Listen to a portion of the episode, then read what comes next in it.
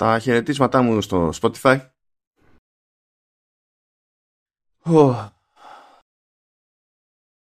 Που με ενοχλεί. Με ενοχλεί γιατί αποφάσισε ότι δεν χρειάζεται να πάρει χαμπάρι ότι βγήκε επεισόδιο 182, Vertical Slice. Είμαι πολύ περίεργος να δω τι θα γίνει μόλις βγει το επεισόδιο 183. Ικανούς έχω να πάνε από το 181 στο 183. Να κάνει refresh το, το feed, αλλά να ξεχάσουν και πάλι το προηγούμενο επεισόδιο. Ε, ε, ναι, το ξέρω ότι υπάρχει πρόβλημα, μου το έχουν πει διάφοροι, το έχω δηλώσει από τη μέρα που βγήκε το επεισόδιο. Αναγκαστικά κρέμομαι από τη Spotify, διότι ο σερβερ μου είναι σερβερ μου και ο σερβερς του, ο σερβερ τους είναι σερβερ τους και από τη στιγμή που επιμένουν να κάνουν το serving από το σερβερ τους και παρόλα είναι δική τους το μόνο που μπορώ να κάνω είναι να περιμένω το support τους. Πάντως δεν έχουμε κάνει εμείς καμιά παρόλα από τη δική μας την, την πάντα. Όλα λειτουργούν κανονικά. Κατά τα άλλα, στις λοιπές υπηρεσίες εμφανίζονται τα, τα επεισόδια. Δεν πείραξα κάτι ώστε να έχει προκύψει κάποια ανεπιθύμητη παρενέργεια κτλ. Κάτι την έχει δει στο Spotify. Εντάξει, Λία. Γεια σας, γεια σας, καλώς ήρθατε στο Vertical Slice 183. Καταλαβαίνετε ότι όταν ανοίγει το Vertical Slice με αυτή την εισαγωγή είστε έτοιμοι να αυτοκτονήσετε. Να το ξέρετε αυτό. Θα σας προτρέπω να μην το κάνετε. Γιατί... Όχι ακόμα τουλάχιστον. Όχι ακόμα, γιατί έχουμε εξαιρετικές αναλύσεις από σημαντικά γεγονότα που έγιναν αυτή την εβδομάδα. Αναλύσεις όπως μόνο το Vertical Slice κάνει. Και αν βρείτε πουθενά αλλού τέτοιες αναλύσεις ε, για gaming, παρακαλώ να μας στείλετε ένα, ένα link για να πούμε και εμείς να το ευχαριστηθούμε. Έτσι. Αλλά προφανώς link του Vertical Slice θα μας στείλετε. Καταλαβαίνετε ότι θα παίξει λούπα. Με τα Vertical Slice, Vertical Slice, Vertical Slice, Vertical Slice. Με αυτά τα χαροπά και, τα, και τους αστείσμους να πούμε ένα γεια στη, στη Leap που είναι η χορηγός μας και φυσικά του, του Haftor και επίσης ένα δεύτερο γεια στα παιδιά του RetroX και αύριο θέλουν να δουν το νέο τους cast το οποίο θα σας πετέχω και εγώ αρκετές φορές αν όχι πάντα το Game Theory που είναι το πρώτο τους ουσιαστικό multi define, define αύριο ναι. αύριο, αύριο είναι Σάββατο, παιδιά. Τώρα είναι που γράφουμε είναι Παρασκευή. Ωραία, είναι 7 του μήνα. Ο ποιητής εννοεί ότι ε, μέχρι τις 10 του μήνα που θα βγει το Vertical θα έχει βγει το. Α, ναι, μπράβο. Άρα... μπράβο. Ότι το έχετε ήδη δει. Ωραία. Άρα, άρα ε, αυξάνονται οι πιθανότητες ε, να, να φυδιάσει και να μην στείλει το link. Διότι δεν είναι ότι το έχει πρόχειρο τώρα και θα του πω στείλ το να το βάλω και το ξεχάσω όχι. μετά. Θα πρέπει ναι, να γίνει η δουλειά ε, στις 8 του μήνα και να θυμηθεί να μου το στείλει. Άμα δεν, δεν φταίω, ε. Να το ξέρεις. Ισχύει. Και ξέρετε, μπορεί και από εκεί να περάσει μια βόλτα η, η λήψη στο μέλλον. Οπότε όλα αυτά γιατί είναι ένα κανάλι το οποίο ανεβαίνει ε, και σίγουρα έχω κανονίσει μια δική εκπομπή με το, με το Μάνα για να μιλήσουμε ε, για τα δημοσιογραφικά, ιστορικά όλα της, της ελληνικής ας πούμε πραγματικότητας αλλά έτσι όπως δεν έχει γίνει ποτέ. Δηλαδή θα δεν μου θυμίζει με ένα τίποτα αυτό. Θα ξεπροσιάσουμε τα πάντα. Ναι, δεν σου θυμίζει γιατί το έχω πει. Γι' αυτό δεν σε θυμίζει. το ανακοινώνω απλά για να μην μπορείς να κάνεις πίσω, να σε, να σε, να σε πιέσω για αυτό το πράγμα. Α, καλά, εντάξει, εγώ δεν έχω, δεν έχω πρόβλημα. Να, να, να, να σου θυμίσω, Ηλία, ότι όταν έβγαινε το review σου για το Red Dead Redemption 2, φρόντισα την ίδια μέρα να βγει κείμενο που να κράζει τη Rockstar για το NDA. δηλαδή. δεν έχω προβλήματα. Ε, δεν είναι.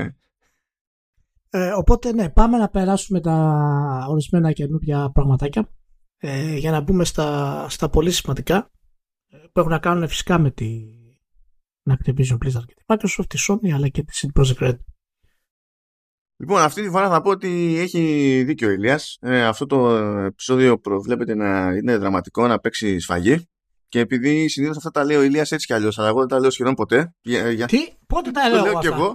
Πότε, πότε δεν τα λέω αυτά; Καλά, εντάξει. Πότε, εγώ τα λέω, είμαι πάντα οκ. Δεν κατάλαβα ποιο αυτό. Ωραία, εντάξει. Θα ξεκινήσουμε, θα ξεκινήσουμε ήρεμα όμως. Θα ξεκινήσουμε ήρεμα. Γιατί βγήκε το πρώτο τρέιλερ του The Super Mario Bros. Movie. Α, καλώς. Ε, ε, λοιπόν, άκουσα τον Chris Pratt ως, ως Μάριο.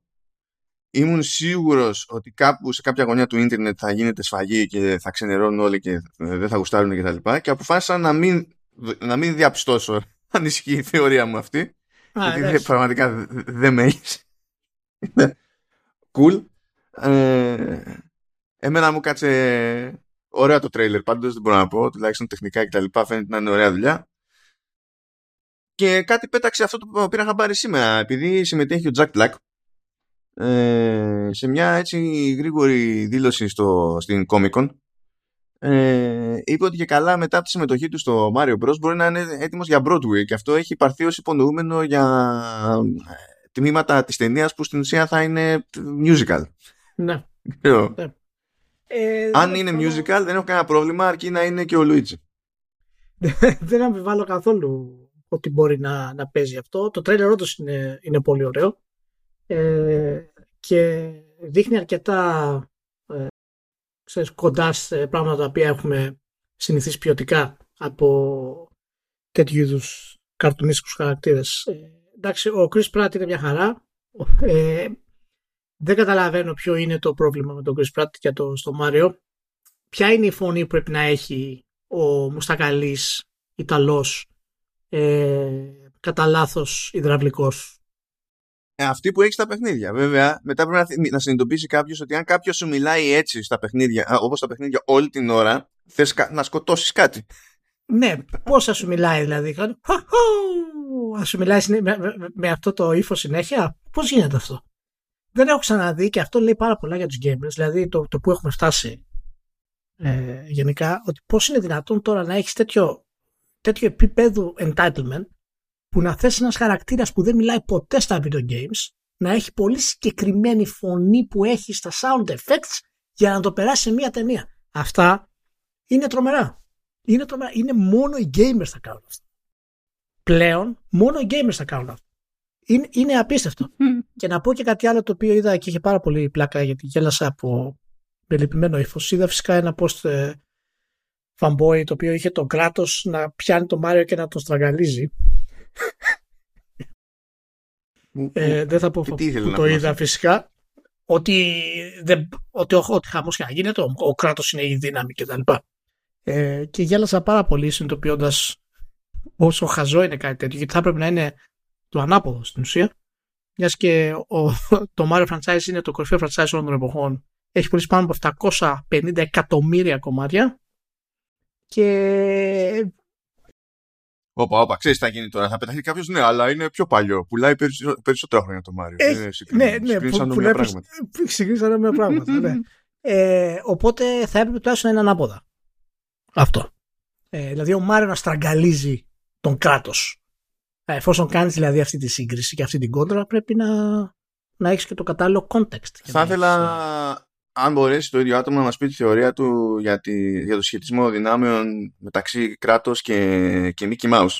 Δεδομένου ότι ο Mickey Mouse τεχνικός έχει συνταξιοδοτήθει κιόλας. Δεν είναι ότι εμφανίζεται ναι. στα σοβαρά πουθενά, δεν τον σπρώχνει ναι. ιδιαίτερα η, όχι, Disney. Μα, ε, ο, μπορεί ο, να Μάριο, είναι τσούφιος ο Mickey, ρε παιδί μου.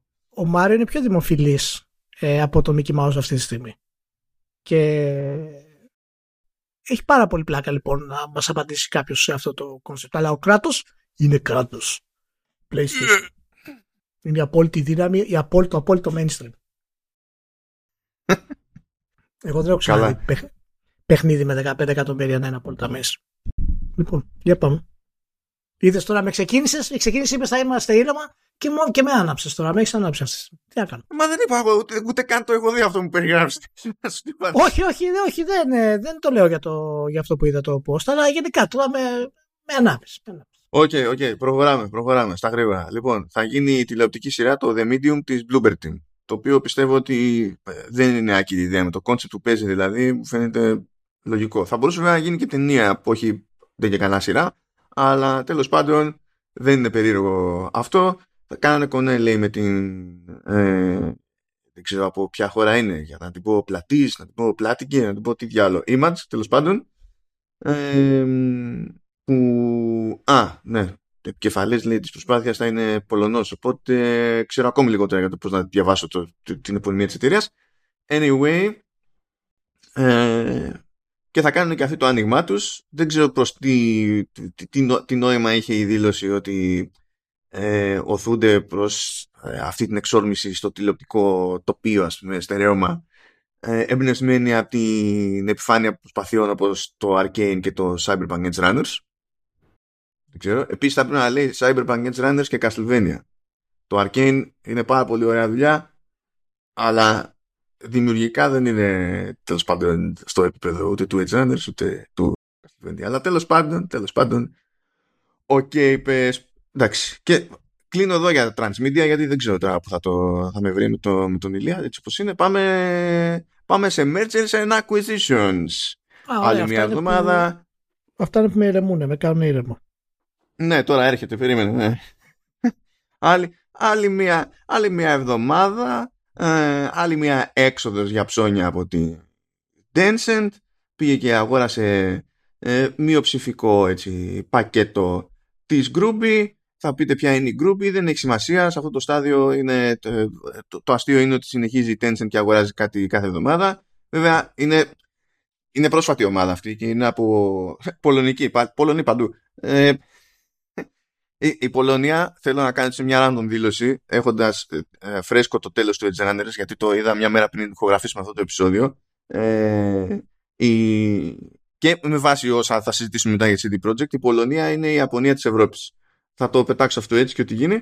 Τέλος πάντων, η Groovy Entertainment είναι, ε, αποτελείται από πρώην της People Can Fly.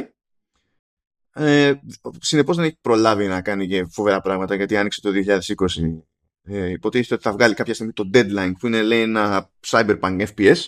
Θα βγει τώρα μέσα στο μήνα, αλλά θα δούμε πώς θα πάει, αν θα πάει και τα συναφή. Χώθηκε τέλος πάντων εκεί πέρα η Tencent. Πάει αυτό με τη Tencent, το έχουμε, είμαστε κομπλέ. Τεχνικώς ολοκληρώθηκε η ε, εξαγορά της Dynamo Pictures από την Nintendo η οποία είχε προαναγγελθεί και ήταν τώρα τεχνικώς να ολοκληρωθεί. Ολοκληρώθηκε και πλέον η εταιρεία αλλάζει και brand και γίνεται Nintendo Pictures. Το mission statement της εταιρείας εξακολουθεί να είναι ασαφές. Ε, αλλά τώρα τι, είναι, τι κάνει μια νιάς στο κεραμίδια καταλαβαίνετε δεν χρειάζεται να το κάνουμε πολύ νιά. Πάμε επίσης μια γρήγορη στάση από Bandai Namco διότι έχουμε πει πάρα πολλές φορές εδώ πέρα ότι η Bandai Namco όλο κάνει συνεργασίες με δυτικέ εταιρείες και όλο πετάγεται κάποιος και τους αγοράζει τη δυτική εταιρεία με την οποία έχουν συνεργασία. Supermassive αγοράστηκε από Nordic. Η Tarsier, έχω ξεχάσει από ποιον αγοράστηκε, αλλά αγοράστηκε. Ε, γενικά το, όλο χαλάστρες. Η, η Don't Know δεν αγοράστηκε, αλλά τέλος πάντων ε, δεν είναι, δεν είναι ακριβώς και δική τους. Αλλά έχουν βάλει τι, Don't Know το έχει βάλει λεφτά η Tencent, αλίμονο. Παντού έχει βάλει λεφτά. Αυτό είναι μαγιά, αυτό είναι μαγιά της Don't Not, έτσι, να το, να το, να το υπογραμμίσουμε αυτό. Ναι, ναι, ναι. ναι. Μια, μια και μιλάμε για Don't Not.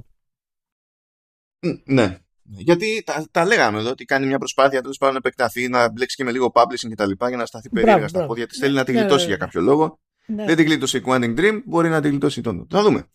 Ή, ή, ή θυμάμαι τε, τελείως λάθος τώρα. Για να δω. Για να δω γιατί πλέον έτσι όπως είναι, έτσι όπως αγοράζουν όλοι, δεν μπορείς να λες με σιγουριά ότι «Α, δεν έχει αγοραστεί κάποιος». αυτό, αυτό είναι το, το πρόβλημα. Να σου πω, να στήσουμε ένα site που να είναι ε, recentlypurchased.com να το κάνουμε αυτό, να μπορείς να μπες να το βρίσκεις, ρε παιδί μου, να μην έχεις θέμα. Λοιπόν, ευτυχώς καλά θυμάμαι, ε, γιατί η Tencent έχει το 22,63% και δεν είναι ο μεγαλύτερος μέτοχος, οπότε σίγουρα δεν έχει ούτε πλειοψηφία ούτε ιδιοκτησία. Οπότε το έχουμε. Εντάξει. Ναι, όχι, όχι, δεν έχει. Ε, προχωράμε κανονικά. Ε, λοιπόν, αγόρασε η Bandai Namco τη Limping Entertainment, η οποία ετοιμάζει ήδη για την Bandai το, το Park Beyond. Το οποίο Park Beyond δεν το έχω κάλυψει ακόμα στο ending, αλλά το έκανα hands-on στη Gamescom. Θα έρθει η σειρά του. Ήταν να βγει φέτος και θα βγει του, του χρόνου τελικά ε, είναι στην ουσία τύπου park sim. Φτιάχνω roller coasters ναι. ξέρω εγώ, και ναι, πάρκα ναι. κτλ. Ε, και, αλλά αυτό που, που μπορώ να πω έτσι κι αλλιώς τα γρήγορα είναι ότι ξεκάθαρα αυτό ήθελε να σπρώξει περισσότερο αυτή την περίοδο ε, η, η Bandai Namco διότι συνήθως εκεί πέρα που ο τύπος έχει το περιθώριο να δοκιμάσει παιχνίδια έχει ένα μάτσο ξέρω εγώ ε, PlayStation με, τα, με διαφορετικά demo από διαφορετικά παιχνίδια και σου λέει κάτσε εδώ, έχεις ξέρω εγώ τρία τέταρτα και παίξε ό,τι θέλεις. Αυτή τη φορά όμως είχε τα μισά μηχανάκια έτσι και τα άλλα μισά ήταν PC που τρέχανε μόνο το, το Park Beyond. Ήταν το μόνο που είχε dedicated stations ας πούμε για να, για να δοκιμάσεις. Και νομίζω ότι αυτό συνδέεται με, μέσα στο μυαλό τους δηλαδή, με μια λογική που έχει τώρα και μπαίνουν διάφοροι στο κομμάτι με, με Sims, επειδή έχει, έχει αναβιώσει το πράγμα εδώ πέρα και όχι λόγω Sims στη CA, αλλά η φάση City Builders, Park Builders, ε, το, το, το νέο ανάλογο των Theme Hospital, που είναι το Two Point Hospital, ξέρω εγώ, Two Point Campus κτλ. Ε, η κατηγορία αυτή έχει ζουμί, βγάζει λεφτά και νομίζω ότι αυτό είναι το αντίστοιχο πείραμα που πάει να κάνει η Bandai Namco και τώρα που είναι στη βράση σου λέει κάτσε γιατί με την καντεμιά που με δένει θα την αγοράσουν και αυτή, ας την αγοράσω εγώ πρώτα. Οπότε πήρε το πλειοψηφικό πακέτο εκεί πέρα να κάνουν τα κουμάντα. Μάλιστα. Χου. Και έτσι Μάλιστα. φεύγουμε από, από τα, τα, τα ψηλά σε Mergers and Acquisitions. Πάμε τώρα ως συνήθως Activision Blizzard και Microsoft. Λοιπόν, ξέρετε ότι τα πράγματα είναι περίεργα όταν η Microsoft φτιάχνει ειδική σελίδα ε, για να εξηγήσει το σκεπτικό της πίσω από την εξαγορά και να σπρώξει το δικό της αφήγημα ε, για, το, για, τη, για την όλη υπόθεση. Έχει μάλιστα και sections. Το ένα section λέει latest acquisition update, το άλλο λέει our commitments, τρίτο είναι the gaming market, τέταρτο είναι Microsoft Gaming CEO Phil Spencer interview. Και έχει και πινακάκι που λέει benefits for players, benefits for, for game creators, benefits for the gaming industry. Ναι. Αυτό τώρα δεν είναι για, αυτό τη σελίδα δεν είναι για τους χρήστες, καταλαβαίνετε τώρα, είναι, ότι είναι για όλους τους πολίτες. Όχι βέβαια, όχι. Α, πώς έχει φάση τώρα, τι έχει αλλάξει στο μισοδιάστημα; Ε, στο μισοδιάστημα έχει αλλάξει το ότι ε, πήρε έγκριση από την Βραζιλιάνικη Επιτροπή Ανταγωνισμού. Ναι. Έχω το σχετικό έγγραφο στα Πορτουγκέζικα. Εντάξει, κάνει translate, παιδιά. Ε, αλλά έχει μερικά choice quotes εκεί πέρα. Μ' άρεσε το. Άρεσε ότι ε, ε, η Sony μπορεί να κάνει δουλειά χωρίς Call of Duty όπως κάνει και η Nintendo τόσα χρόνια δουλειά χωρίς Call of Duty. Πρόσχε, πρόσχε, μάλλον μην κάνεις για συγκρίσεις, θα σε παρεξήγησουν. Δεν δε φταίω εγώ, η Επιτροπή Αγωνισμού το λέει. Δεν φταίω εγώ. Εγώ είμαι κομπλέ.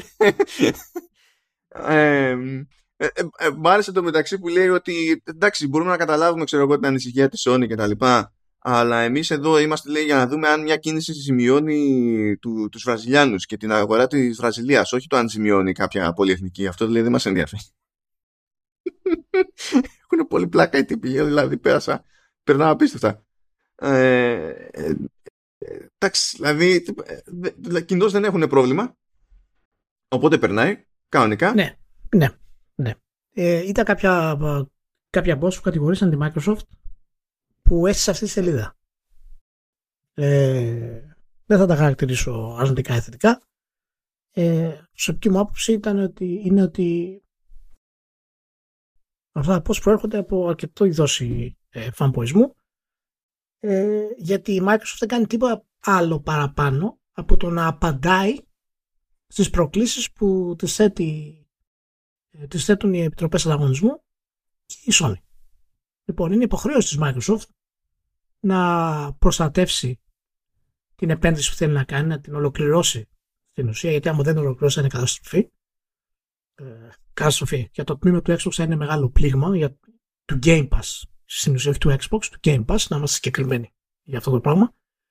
Ε, και δεν κάνει τίποτα παραπάνω από το να δημιουργήσει το δικό της αφήγημα όπως δημιουργεί το δικό της αφήγημα η Sony. Οπότε δεν βλέπω κανένα πρόβλημα σε μια εταιρεία να κάνει ε, δήλωση για να προστατεύσει την ε, επερχόμενη ε, επένδυση της. Ε, θέλετε να μου πείτε ότι εάν οι gamers θα διαβάσουν αυτά θα τους φανούν περίεργα ή και αφελή; Ναι, εννοείται. Όπως είναι περίεργα και αφελή και άλλα πράγματα που έχουμε ακούσει από όλες τις εταιρείες ε, γενικά. Μα, μα PR είναι αυτό, παιδιά. Okay. Και αυτό οι εταιρείες όταν ε, ε, μπλέκουν σε τέτοιες ιστορίες το, το κάνουν συχνά. Δεν είναι καν περίεργο αυτό που έκανε η Microsoft. Δηλαδή, για να σας φανεί περίεργο, απλά πρέπει να μην έχετε παρακολουθήσει ποτέ ανάλογες υποθέσεις γενικότερα. Το οποίο ναι. δεν είναι περίεργο να μην έχετε παρακολουθήσει. Αλλά, ναι, αλλά πριν, ξέρω εγώ, πριν το βαφτίσετε, ε, κόψτε λίγο κίνηση, ξέρω εγώ. Ναι, ναι, ναι. Αυτέ, αυτά τώρα μην βλέπετε επειδή τώρα δημοσιεύονται. Αυτά γινόντουσαν και σε παλαιότερες εποχές. Αλλά όχι φυσικά ε, σε τέτοιο επίπεδο. Γιατί πρώτη η βιομηχανία δεν ήταν τόσο μεγάλη ε, και δεν υπήρχε αυτός ο έλεγχος ε, σε τέτοιες επενδύσεις ώστε να, να μπορέσει να κρίνει ε, κάποια επιτροπή αν θα επηρεάσει μια αγορά ή όχι. Και μου κάνει πάρα πολύ εντύπωση που ιδιαίτερα η Sony ε, συνεχίζει να, να επιμένει για το Call of Duty. Νομίζω ότι εδώ χάνει ένα ιδιαίτερο ε, θετικό στοιχείο του επιχειρήματος της γιατί έχει επιχειρήματα η Sony να πει ότι αν η Activision Blizzard πάει στο Game Pass εγώ έχω την πιθανότητα να χάσω μεγάλο κομμάτι. Η Activision Blizzard να πάει στο Game Pass. Και αυτό, αυτό μου κάνει εμένα εντύπωση μάλλον. Αντί να σπρώχνει αυτό το αφήγημα που θα έχει και μεγαλύτερη βάση σπρώχνει το αφήγημα μόνο του Call of Duty. Και η Microsoft δεν έχει κανένα πρόβλημα, το έχουμε ξαναπεί αυτό, να πει πάρτε το Call of Duty. Θα είναι παντού κάθε στρόπο, δεν μοιάζει. Το Call of Duty. Αλλά άμα το Call of Duty μπει στο Game Pass, τότε είναι που θα την νιάξεις. Οπότε το πρόβλημα ποιο είναι; Εδώ, ότι ο Ryan δεν μπορεί στην ουσία να πάει κόντρα στο Game Pass και να πει ότι «Α, θα το έχετε δωρεάν στο Game Pass». Άρα γι' αυτό δεν μπορεί να γίνει ε, αυτή η επένδυση. Το πρόβλημα του Ryan είναι ότι ο μόνος τρόπος μετά να έχει το Call of Duty στο PlayStation και να κρατήσει αυτόν που γουστάρει Call of Duty στο PlayStation είναι να δεχτεί να βάλει το Game Pass στο PlayStation. Αυτό είναι το πρόβλημα του Ryan και τη Sony γενικότερα. Όποιος και να είναι θέση του Ryan, αυτό θα το ε, θεωρήσει πρόβλημα. Θα το, εκεί καταλήγει το μεγάλο πρόβλημα. Εκεί καταλήγει το μεγάλο πρόβλημα. Γιατί οι επιτροπές ανταγωνισμού μπορούν κάλλιστα να του πούν και εάν υπήρχε όντως πρόβλημα, αν υπάρξει όντως πρόβλημα, η Microsoft έχει και αυτή την αντιπρόταση στο τσεπάκι της. Μα αυτή είναι η αντιπρόταση. Η, η Microsoft θα γυρί, μπορεί να πει, ε, και να γυρίσει να πει με straight face ότι εγώ δεν έχω πρόβλημα να βάλω το Game Pass στην κονσόλα σου και να, να μένουν οι χρήστες στη, στην κονσόλα σου. Εσύ τραβάς ζόρι και δεν με αφήνεις να το βάλω. Ακριβώς. Και αυτό επιστρέφει σε αυτό που είχαμε πει εξ αρχής και είναι μια από τις πάγιε θέσει δικές μου ότι επειδή δεν έχει αντίπαλο η Sony στο Game Pass, γι' αυτό έχουμε μιλήσει τόσο πολύ για τη διαφορά στρατηγικής μεταξύ των δύο υπηρεσιών. Ε, έχει φτάσει στο αδιέξοδο. Το θέμα ποιο είναι ότι αν υπάρξει κάποιο πρόβλημα, δεν θα μου κάνει καθόλου εντύπωση αν πραγματικά μάλλον μάθουμε κάποια στιγμή ότι αυτή ήταν η υπόγεια στρατηγική του Spencer. Εάν ήθελε να φτάσει τη Sony σε τέτοιο επίπεδο και τις επιτροπές του ανταγωνισμού σε τέτοιο επίπεδο, θα σας πει παιδιά εντάξει, θα κάνω πίσω και θα επιτρέψω τον Game Pass στο PlayStation. το φαντάζεσαι. Και να το παρουσιάσει ως χάρη. Δεν ξέρω αν είναι βάση σχεδίου, αλλά ε, η λογική αυτή είναι. Δηλαδή, άμα γυρίσει, πες ότι ήμουν εγώ στη θέση τους και μου έλεγε για, ε, τι θα γίνει, κάπως πρέπει να έχουν πρόσβαση, είναι θέμα. Να μου το έλεγε αυτό κάποια επιτροπή ανταγωνισμού, θα έλεγα πάρα πολύ ωραία. Μπορούμε να το βάλουμε το Game Pass ναι. εκεί. Ακριβώς, ακριβώς. Και μετά θα γυρίσει η Επιτροπή Ανταγωνισμού στη Sony και θα πει τι έχεις να πεις εσύ γι' αυτό. Και η Sony θα, θα αλλάζει χρώματα εκεί πέρα, διότι δεν υπάρχει normal απάντηση που να, βολ... να λύνει το πρόβλημα έτσι όπως το ναι. θέλει. Ακριβώς, ακριβώς. Δηλαδή, άμα πει όχι, δεν γουστάρω, θα πει δεν γουστάρω. Σου δίνει ο άλλος λύση και τε, το, το παίζει βαρύ πεπόνι. Άμα πει ναι, ναι, ναι, το βάζει το Xbox Game Pass στο PlayStation και είναι πρόβλημα. Σκέψου, σκέψου να φτάσουμε στο σημείο όπου να δούμε για πρώτη φορά στην ουσία στο οικοσύστημα μιας κονσόλας να εισβάλλει ένα άλλο οικοσύστημα. Αυτό θα είναι πραγματικά αδιανόητο, man. Αυτό θα είναι πραγματικά αδιανόητο. Θέλω να σημειώσω εδώ πέρα ένα εξτραδάκι που λέει Επιτροπή Ανταγωνισμού της Βραζιλίας πέρα από το λέει ότι Nintendo does not currently rely on any content from Activision Blizzard to compete in the market συνεχίζει όμως και βαράει χειρότερα λέει in turn Sony has several predicates strength of the world's leading brand for more than 20 years extensive experience in the sector largest user base largest installed base of consoles robust catalog of exclusive games partnerships with multiple publishers brand loyal uh, consumers etc which should contribute to maintaining the competitiveness of PlayStation in a possible post-operation scenario, even in the face of possible loss of access to Activision Blizzard content. Παφ. Παφ. Σου λέει έχεις ε, ένα μάτσο πλεονεκτήματα που δεν έχει κάνει Microsoft σε αυτή την αγορά. Οπότε δεν αντιλαμβάνομαι γιατί... Τρομερά γιατί, γιατί, γιατί φύγεσαι. Τρομερά πράγματα συμβαίνουν. Ε, είναι, είναι, είναι τρομερό. Εάν, εάν έστω υπάρξει και η υπόνοια ότι υπάρχει τέτοια διάθεση της Microsoft να πιέσει αυτή την κατάσταση, θα, θα είναι αναπανάληπτο. Ένα αναπανάληπτο. Μακάρι δηλαδή. Καλά, φυσικά το έχουν σκεφτεί. Δεν το σκεφτόμαστε εμείς στο Vertical Slice. Αυτοί οι άνθρωποι γι' αυτό πληρώνονται, για να σκέφτονται τέτοια πράγματα. Αλλά θα είναι φοβερή εντύπωση. Α, το άλλο που άκουσα για την περίσταση είναι ότι καλά τώρα τι περιμένατε, τη Βραζιλία είναι, είναι διαφθαρμένο κράτος. Είναι διαφθαρμένο κράτος. Ναι, πρώτα απ' όλα. Ναι, είναι διαφορετικό. Πρώτα, να, Εντάξει, πρώτα να συμφωνήσω. Δεύτερον, δεν, δεν συνέβη σήμερα και δεν συνέβη για τη Microsoft. Να, εντάξει. δηλαδή, ε, δεν είναι λόγω της Microsoft που τη μία φορά πάτησα για δουλειά στο, στο Sao Paulo που υποτίθεται ότι από τα, από τα διαφορετικά regions είναι τέλος πάντων ως αστικό μέρος είναι από τα πιο ασφαλή με τη σημαντικότερη μείωση εγκληματικότητα τα τελευταία χρόνια κτλ. στη Βραζιλία και παρόλα αυτά δεν μας άφηναν να, να κάνουμε βόλτες μόνοι μας ε, παραδίπλα ήσουν σε ωραίο μέρος της πόλης και εγώ ξενοδοχείο και τα λοιπά και παραδίπλα πυροβολισμοί. Δηλαδή αυτό ίσχυε και, πριν δεν, δεν καταλαβαίνω. OK okay, ξέρω εγώ. OK, okay, για, για πάμε πάλι Λοιπόν, ε, θα μείνουμε μια ιδέα σε Activision Blizzard, διότι είπαμε ότι επόμενο, επόμενη ε, αρχή που έχει να γνωμοδοτήσει είναι στην ουσία η, είναι η ρυθμιστική αρχή της Ευρωπαϊκής Ένωσης. Πιο κάτω, πιο πέρα πηγαίνει η FTC, από ό,τι φαίνεται. Ε, λίγο πιο πέρα και για του χρόνου πηγαίνει η, η Βρετανική Επιτροπή Ανταγωνισμού. Κοινώς θα χάνουμε χρόνο από τη ζωή μας για, τους, για τους Βρετανούς. Εντάξει. Θα μου πεις και πότε δεν ίσχυε αυτό, τους τελευταίους αιώνες. Στη Βρετανία θα υπάρχει το μεγαλύτερο κολοσσία. Ναι, εντάξει, OK. Okay. Ε, και η Ευρωπαϊκή Ένωση έστειλε στο, στον ανταγωνισμό και σε εταιρείες του χώρου ερωτηματολόγιο. Δεν έχει διαρρέσει ολόκληρο το ερωτηματολόγιο μέχρι στιγμής. Ε, το, το σχετικό ρεπορτάζ είναι από Reuters μεριά, αλλά αναφέρει μερικές ερωτήσεις. Και θεωρώ ότι είναι σημαντικό, αν και δεν έχουμε εικόνα από όλες τις ερωτήσεις, είναι σημαντικό τουλάχιστον να αναφέρουμε αυτές που αναφέρει το, το Reuters, για να καταλάβετε πόσο διαφορετικά προσεγγίζει το ζήτημα η Επιτροπή Ανταγωνισμού. Πόσο απέχει ο, όχι ο, ο, ο, οποιοδήποτε gamer, όχι μόνο το fanboy, έτσι, από το, την οτροπία στην όλη αυτή συζήτηση στο, στο, στο, ως προς το πώς λειτουργεί μια αγορά, πώς πρέπει να λειτουργεί μια αγορά, τι, τι στέκει, τι δεν στέκει νομικά κτλ. Παράδειγμα λοιπόν. Παράδειγμα. Α, ρωτούνται ε, τέλος πάντων οι εταιρείες πώς μια τέτοια εξαγορά θα επηρέαζε τη, δια, τη διαπραγματευτική τους ικανότητα ε, κατά την πώληση ε, παιχνιδιών για PC και Xbox και, και στο Game Pass. Με τη λογική, αν, αν αυτή τέλος πάντων η ενίσχυση της Microsoft ε, θα σήμαινε ότι ε, είναι δύσκολο να πετύχουν ε, καλές συμφωνίες οι developers. Επειδή θα έχει θα είναι πολύ πιο ισχυρή τέλος πάντων στο τραπέζι της διαπραγμάτευσης η Microsoft. Άλλη ερώτηση είναι το αν μετά από μια τέτοια εξαγορά παραμένουν λέει αρκετοί εναλλακτικοί προμηθευτές στην αγορά ε, και στην περίπτωση που τελικά η Microsoft θα αποφασίσει ότι τα παιχνίδια της Activision θα διατίθεται αποκλειστικά στο, στο Xbox, στο Game Pass ναι, και στην περίπτωση τέλος πάντων που θα, θα γίνουν όντως αποκλειστικά σε Xbox, Game Pass και το τέλος πάντων στο δικό της το cloud και, και τα λοιπά.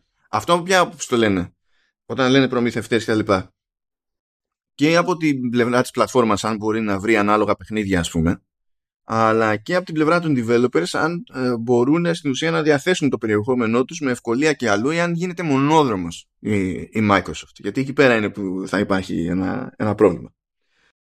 Α, άλλη ερώτηση έχει να κάνει σχετικά με τους πιθανούς τέλος πάντων όρους αποκλειστικότητας. Και άκου τώρα για να καταλάβετε εδώ είναι τεράστια διαφορά σχέση με τη συζήτηση που παίζει εκεί έξω. Ρωτάνε κατά πόσο η αποκλειστικότητα αυτή μπορεί να ενισχύσει την, την εμπορική θέση των Windows σε σχέση με άλλα λειτουργικά. Καλά, αυτό... Και κατά πόσο...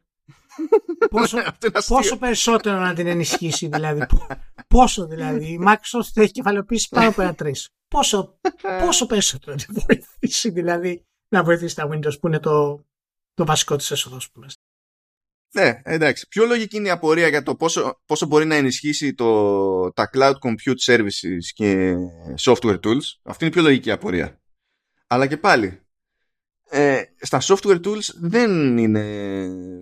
Δηλαδή, πιο ισχυρή θέση έχει Epic, ας πούμε, παρά η Microsoft. Στο cloud computing παίζει, γιατί είναι καλή business με το, με το Azure, εκεί μπορεί να είναι λίγο περίεργα. Α, άλλη ερώτηση λέει, είναι προς distributors και τα λοιπά. Ε, λέει, ρωτάνε πόσο σημαντικό είναι το Call of Duty franchise για διανομής ε, παιχνιδιών για κονσόλες ε, και για συνδρομητικές υπηρεσίες τρίτων σε cloud ή όχι, σε υπολογιστές κτλ. Ε, και σε περίπτωση που γίνει όλη αυτή η φάση με την αποκλειστικότητα λέει, ποια εναλλακτική υπηρεσία ε, μάλλον ποιον ανταγωνιστή θεωρούν τέλος πάντων ε, κα, καλύτερη, πιο ελκυστική, εναλλακτική για κάποιον που δεν θέλει να κοιτάξει προς Microsoft και Xbox. Και ως παραδείγματα φέρνει το GeForce Now της Nvidia, το PlayStation της Sony, το Stadia της Google, δεν προλάβανε τα παιδιά,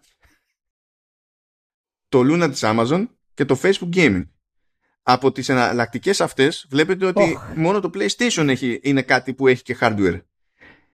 Ε, και τέλος πάντων οι ερωτηθέτες πρέπει να τα απαντήσουν όλα αυτά εφόσον τους ενδιαφέρει να τα απαντήσουν μέχρι τις 10 Οκτωβρίου. Τα έχουμε ξαναπεί εδώ ότι το ζόρι της Ευρωπαϊκής Ένωσης είναι η ισορροπία δυνάμεων μεταξύ των συνδρομητικών υπηρεσιών. Ναι, ναι, δεν είναι το... το ναι, το, το, το, το, το PlayStation ως PlayStation hardware είναι irrelevant ε, για την Ευρωπαϊκή Επιτροπή. Αυτό που την ενδιαφέρει είναι μήπως η Microsoft ε, καπηλεύσει στην ουσία την αγορά του streaming όπως έχει κάνει στα Windows. Αυτό, αυτό είναι που τους καίει στην πραγματικότητα γιατί φυσικά η αγορά του streaming είναι μια φοβερά επικερδής αγορά αυτή τη στιγμή. Και αυξάνεται συνέχεια. Θα καταρρεύσει βέβαια και θα μείνουν πάλι κάποιοι σταθεροί παίχτες γιατί αυτή είναι η πορεία γενικά της, ε, της βιομηχανίας θεάματος. Αλλά ε, αυτό είναι το μεγάλο της πρόβλημα της Ευρωπαϊκής Ένωσης. Και επειδή αυτό δεν είναι καινούριο, έτσι, το έχουμε ξαναπεί ότι η Microsoft πολλά χρόνια έχει έρθει αντιμέτωπη σε θέματα μονοπωλίου με την Ευρωπαϊκή Ένωση ε, ειδικά. Ακόμα δηλαδή και από εποχή στο δεκαετία 90, δεν είναι τώρα ας πούμε μόνο. Ναι, καλά, ναι, ναι. Οπότε αυτό σίγουρα υπάρχει μέσα στο μυαλό της Ευρωπαϊκής Ένωσης. Εγώ δεν έχω πρόβλημα η Ευρωπαϊκή Ένωση να είναι πολύ συγκεκριμένη και λεπτομερής στις θέσεις της και στις, ε, στις απαιτήσεις της. Ε, γιατί εδώ δεν είμαστε Αμερική. Έτσι, οι, οι νόμοι και το πώς λειτουργούν τα πράγματα είναι διαφορετικά. Ε, δεν υπάρχει κανένα πρόβλημα σε αυτό. Και αν όντως υπάρχει κάτι που ενδεικτικά δίνει η Microsoft ένα άδικο πλεονέκτημα, φυσικά αυτό πρέπει να ληφθεί υπόψη. Το πρόβλημα και εγώ ακόμα δεν έχω δει ποιο είναι αυτό το άδικο πλεονέκτημα εκτός από το Call of Duty. Εάν εάν και το κλείνω με αυτό γιατί κάπως το, παρα, το παραλαμβάνουμε, εάν όντως η συνδρομητική υπηρεσία του Game Pass γίνει το αποκλειστικό κομμάτι παροχής video games, όπως είναι τα Windows το αποκλειστικό κομμάτι παροχής λειτουργικού συστήματος για τα PC, τότε ναι, οι εταιρείες θα έχουν δίκιο. Αλλά τότε θα είναι πάρα πολύ αργά. Εάν κάποιος θέλει να αντιμετωπίσει αυτό που κάνει η Microsoft αυτή τη στιγμή, πρέπει να το αντιμετωπίσει φέρνοντας το αντίστοιχο όπλο στην αγορά. Γιατί η Ευρωπαϊκή Επιτροπή δεν μπορεί να σου πει ότι, OK, okay, ε, θες να αντιμετωπίσεις το Game Pass, θες να, να μην έχει μονοπόλιο. Ποια είναι η απάντησή σου σε εταιρείας σε αυτό; Δεν μπορείς απλά να θέλεις κάτι, πρέπει να χάνεις κάτι συγκεκριμένο. Και αυτό είναι και το μεγάλο μειονέκτημα της στάσης του PlayStation. Δεν έχει αποδείξεις ότι χάνει κάτι συγκεκριμένο αυτή τη στιγμή. Είναι πιο πιθανό να πει ότι, όχ, ε, θα χάσει κόσμο το GeForce Now. Γιατί εάν έχεις εναλλακτική να παίξεις γιατί να στριμάρεις, εκτός αν είσαι ας πούμε, μακριά, ε, παρά το, το PlayStation όπως είναι αυτή τη στιγμή. Ιδιαίτερα από τη στιγμή που η Microsoft λέει ότι κοιτάδε, ε, δεν θα τα έχω αποκλειστικά και της δίνει και τρία χρόνια περιθώριο για τόσο έχει πετύχει ένα αποκλειστικό το Call of να κάνει δικό της Game Pass. Δηλαδή, ήδη βλέπεις μάλλον. Είναι, είναι και ευγενική η Microsoft. Δεν είναι. Ναι, δεν, και εντωμεταξύ δεν, δεν μπορεί καν να, να επιχειρηματολογήσει κάποιος για απόλυτο αποκλεισμό από την άποψη. Καλά, δεν λέμε τώρα για το αν υπάρχει μια έκδοση άλλη κονσόλα κτλ. Αλλά το streaming στα games δεν είναι σαν το streaming στις, ε,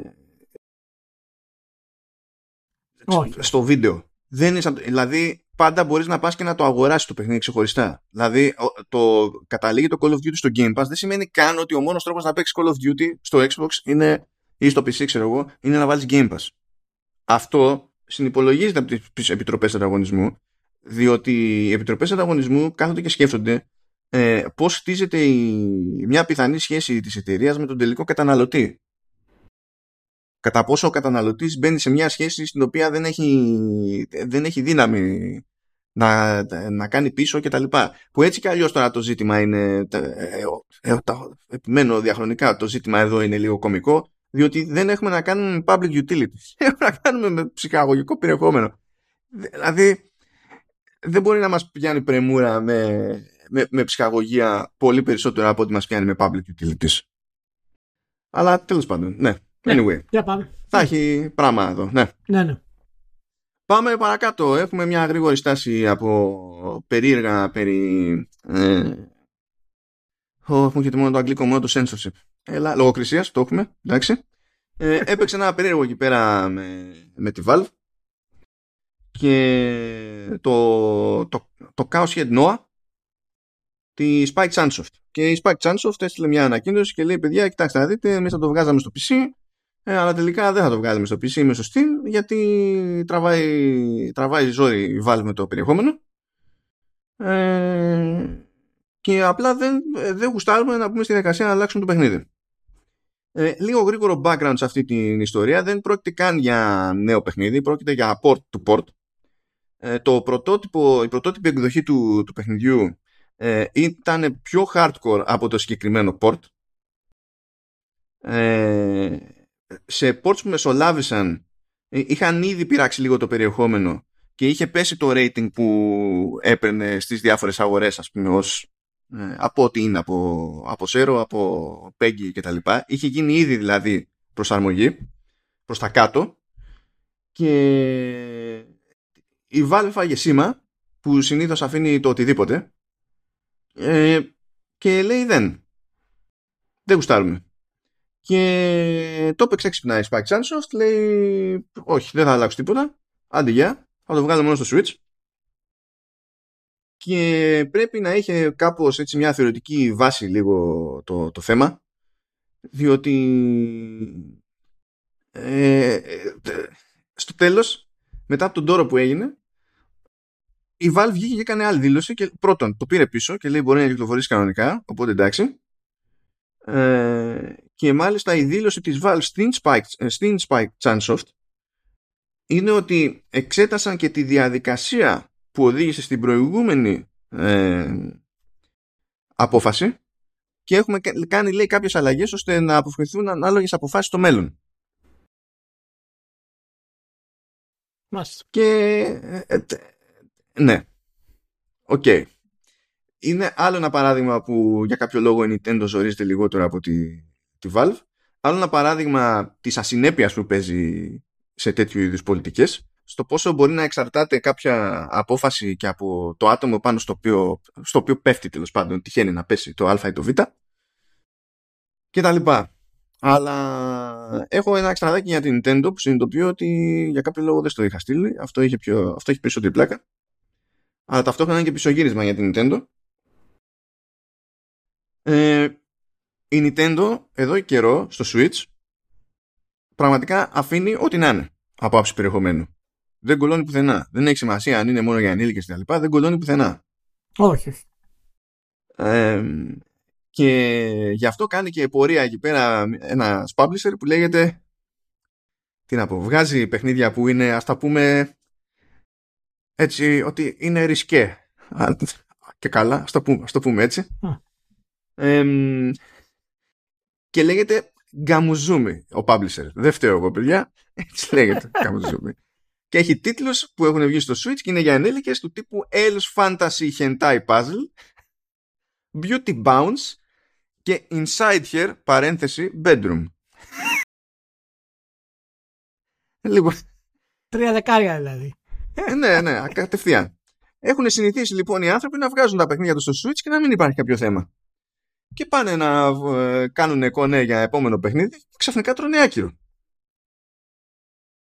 Ε, και κάποιος έχει δηλαδή το συμπέρασμα που έχει βγει είναι ότι η Nintendo έχει τώρα σε αντίθεση με πριν στο Switch μάλλον ή κάποιος στην Nintendo έχει και quote εδώ έτσι θα το πω έτσι πως το λέει έχει πρόβλημα με uncensored boobs Okay. Υπάρχουν δύο είδη boobs. Είναι τα uncensored και τα censored. Για, για να ξέρεις, Ηλία, στο, στο εξής. Ε, και μου φαίνεται πάρα πολύ αστείο, διότι στην περίπτωση του, του που λέγαμε πριν, ας πούμε, ε, το ζήτημα ήταν ε, η βία και όχι το σεξ, ας το πούμε έτσι. Δηλαδή, είναι χειμένα μυαλά, ιστορίες, ξέρω εγώ, και, και τέτοια σαπίλα. Ναι.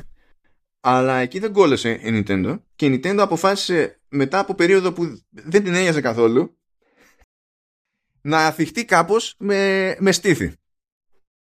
Δηλαδή πρέπει να είναι μία από τις πιο αμερικανικές στιγμές της Nintendo που μπορώ να σκεφτώ. δηλαδή ε, γιατί ό, όλη, όλη η φάση είναι όπως αντιλαμβάνεστε για το ότι κάπου θα φαίνονται θυλές. Θα λες, παιδιά... Δεν μας άρεσουν οι θυλές. Δεν, δεν, δεν, δεν μπορεί να καταλήξει. Δεν, δεν μπορούμε να καταλήξουμε αυτή τη βιομηχανία. Αλλά Nintendo ξα, ξανασκέψτε το. Τόσο καιρό έχεις μια πολιτική. Μην πάθεις και στη Sony τώρα. Μην καθόμαστε να πηγαίνουμε και να βάζουμε lens flare σε, σε χαράδρες στο Devil May Cry. Δεν είμαστε. Εντάξει, δηλαδή ξεκολλάτε. Δεν είναι αμαρτία κάτι να είναι μόνο για ενήλικες. Έτσι κι αλλιώς οι ενήλικες σα δίνουν τα λεφτά τα πολλά. Δηλαδή δεν πειράζει. Στείλε, στείλε ένα email στην Αμερική να το σκέφτεται αυτό. Ναι, ναι, ναι. Ειδικά Nintendo Αμερικής θα βγάλει μάκρυ. Ναι. Και καλά με θεόρτια. Ναι. Λοιπόν, πού πάμε τώρα; Τώρα γρήγορη, γρήγορο πέρασμα από ελληνικό game dev. Πρώτον, για λίγο fanfare στην περίπτωση της Brave Alice ε, που είναι ελληνική ομάδα. Είχαμε, ε, είχαμε πει τέλος πάντων γιατί είδα, ε, πέρασα από το RPG Stories τέλος πάντων στην Gamescom που το δείχνανε εκεί πέρα. Το έχουν δείξει κι αλλού στο, στο μεσοδιάστημα. Ε, και πιάσανε, καλά ούτως ή άλλως πιάσανε στόχο στο Kickstarter campaign ε, ο αρχικός στόχος ήταν για 20.600 λίρες, τελικά μαζε, μαζέψανε 65.000 πράγμα που σημαίνει ότι χτυπήσανε και ένα-δυο stretch goals και τα, τα παιδιά είναι κάτι ενθουσιασμένα διότι καταλαβαίνετε ότι εδώ πέρα στην Ελλάδα δεν είμαστε συνηθισμένοι στο να κάνουμε μια προσπάθεια για χρηματοδότηση, ε, να κάνουμε μια προσπάθεια για χρηματοδότηση και να μας κάνει στη μάπα. Γενικά το λέω αυτό τώρα, όχι για το... Ε, αλλά και για το ε, game dev ακόμη, ακόμη περισσότερο. Και επειδή τον είδα τον ενθουσιασμό, τους πέτυχε, ήταν σε τέτοιο, ήταν στο Fantasy Festival όταν έκλεισε το, το campaign, όταν τελείωσε και σιγουρευτήκαν ότι είναι, είναι κομπλέ. Ε, ήταν επανευτυχής και τώρα είναι ώρα για κουπί βέβαια και ελπίζω να πάνε όλα καλά από εδώ και πέρα. Καλή επιτυχία, παιδες. Καλή επιτυχία στο παιδιά. Και ένα εξτραδάκι ακόμη, αυτό τους πήρε κάμποσο, αλλά προετών, πότε το έκανα review αυτό, δεν θυμάμαι, ήταν το 18, ήταν το 19. Ήταν ένα puzzler για, για mobile και PC, το, το Reiki, ε, της Beyond Those Hills. Ε, και γενικά είναι πολύ προσεκτική αυτή η ομάδα ε, δεν έχει, δηλαδή, άσχετα με το ποιο είδος καταπιάνεται, εμένα μου αρέσει το, το πόσο πατριωτικά το παίρνουν το, το κάθε είδος και τη δουλειά τους. Και το Reiki είναι ένα, ας το πούμε, minimal puzzler, τουλάχιστον στην αισθητική, αλλά ήταν ό,τι έπρεπε για mobile κτλ.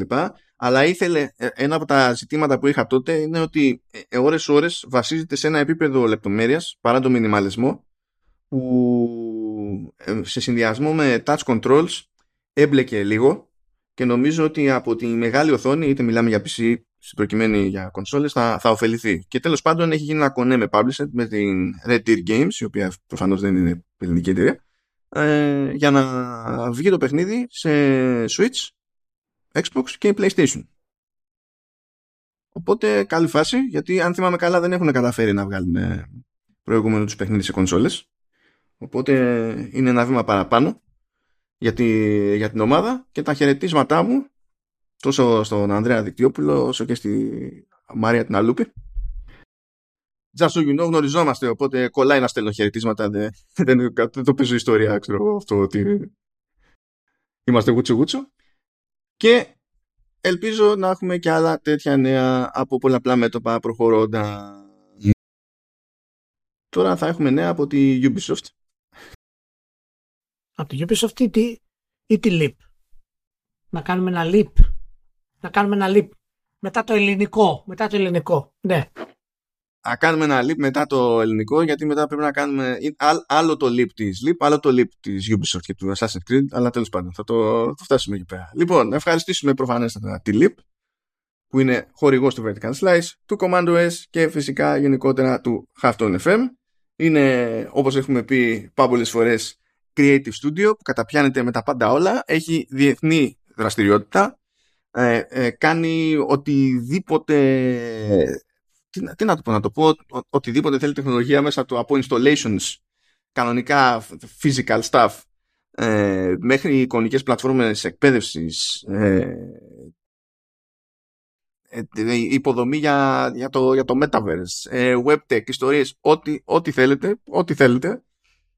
Γιατί αυτό σημαίνει να είσαι creative studio, σημαίνει ότι το ζήτημα είναι οι ιδέες και από εκεί και πέρα βρίσκεις το skill set που θέλεις για να τις κάνεις πράξη. Δεν είναι το εμείς εδώ είμαστε ένα, είμαστε one trick pony και από εκεί και πέρα ο Θεός βοηθός. Ε, αλλά εσένα δεν ξέρω πώς να τη σφίξω. Τον άλλο το... Είχα πει στο Λεωνίδα, τον έσφιξα. Α, να σου πω, εσύ ασχολείσαι λίγο με tabletop, σωστά; Ναι, ναι. Ναι, ναι, OK. Okay. Ε, έχεις, δώσει, έχεις χάσει ποτέ περιουσία στη ζωή σου για φιγούρες; Ε, όχι, περιουσία δεν θα έλεγα, αλλά τα κόστα γνωρίζω πολύ καλά. Α, ωραία. Λοιπόν, έχουν και, έχουν και συλλογή με μινιατούρες από tabletop. Ε, αυτά είναι. δουλειά. Αυτά είναι. Έτσι, να Παιδιά. πατήσω κανένα έξτρα κουμπί καινούριο.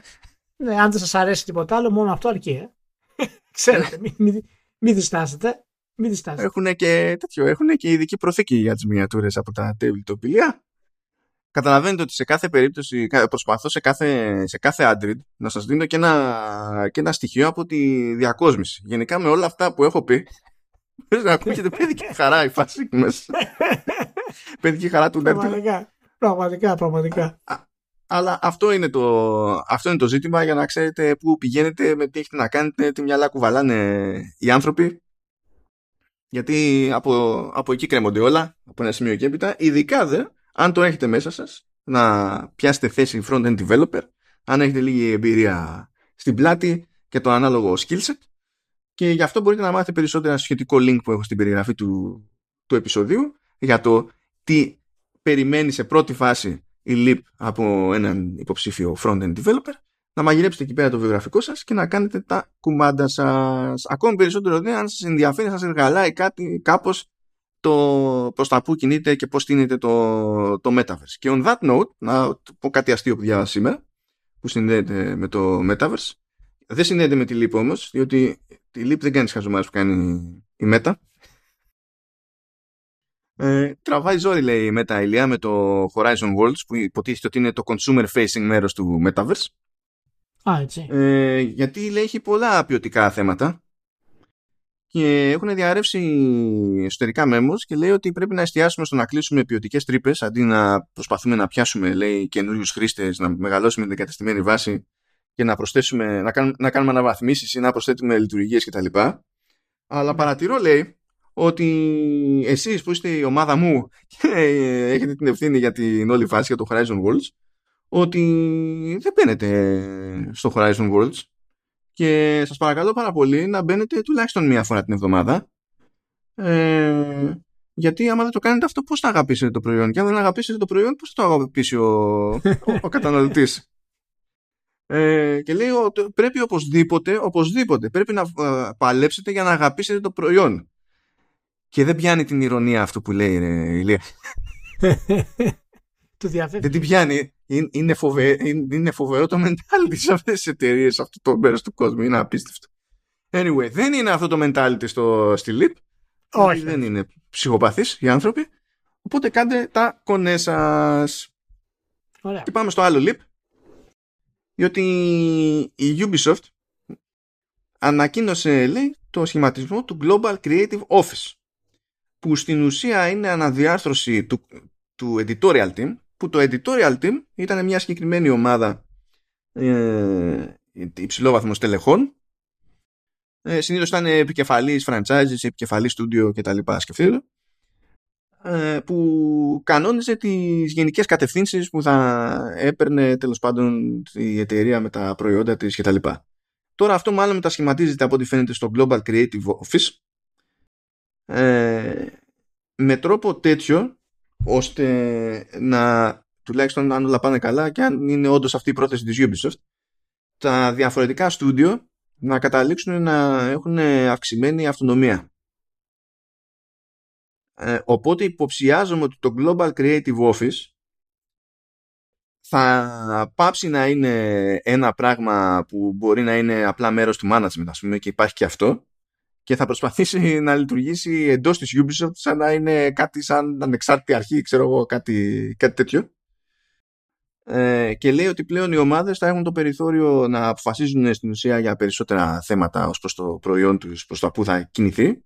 Αλλά ακόμα και ως προς τη, το τεχνικό υπόβαθρο που χρειάζονται να χρησιμοποιούν για το, για το προϊόν τους. Οπότε ίσως αυτό να δώσει και μια άλλη ευελιξία σε κάποιες ομάδες ε, να ξεφύγουν από μηχανές της Ubisoft που βολεύουν ή δεν βολεύουν ή για να βολέψουν θέλουν τόση δουλειά που είναι πίκρα ε, εγώ το διαβάζω όλο αυτό και απλά περιμένω τη στιγμή που θα πεταχτεί κάποιος από τη Ubisoft και θα πει το τάδε νέο παιχνίδι το φτιάχνουμε στην Unreal Engine. Περιμένω να δω εκεί πέρα τι, Κοίτα, τι θα γίνει. Εντάξει, είναι, κοίτα, είναι.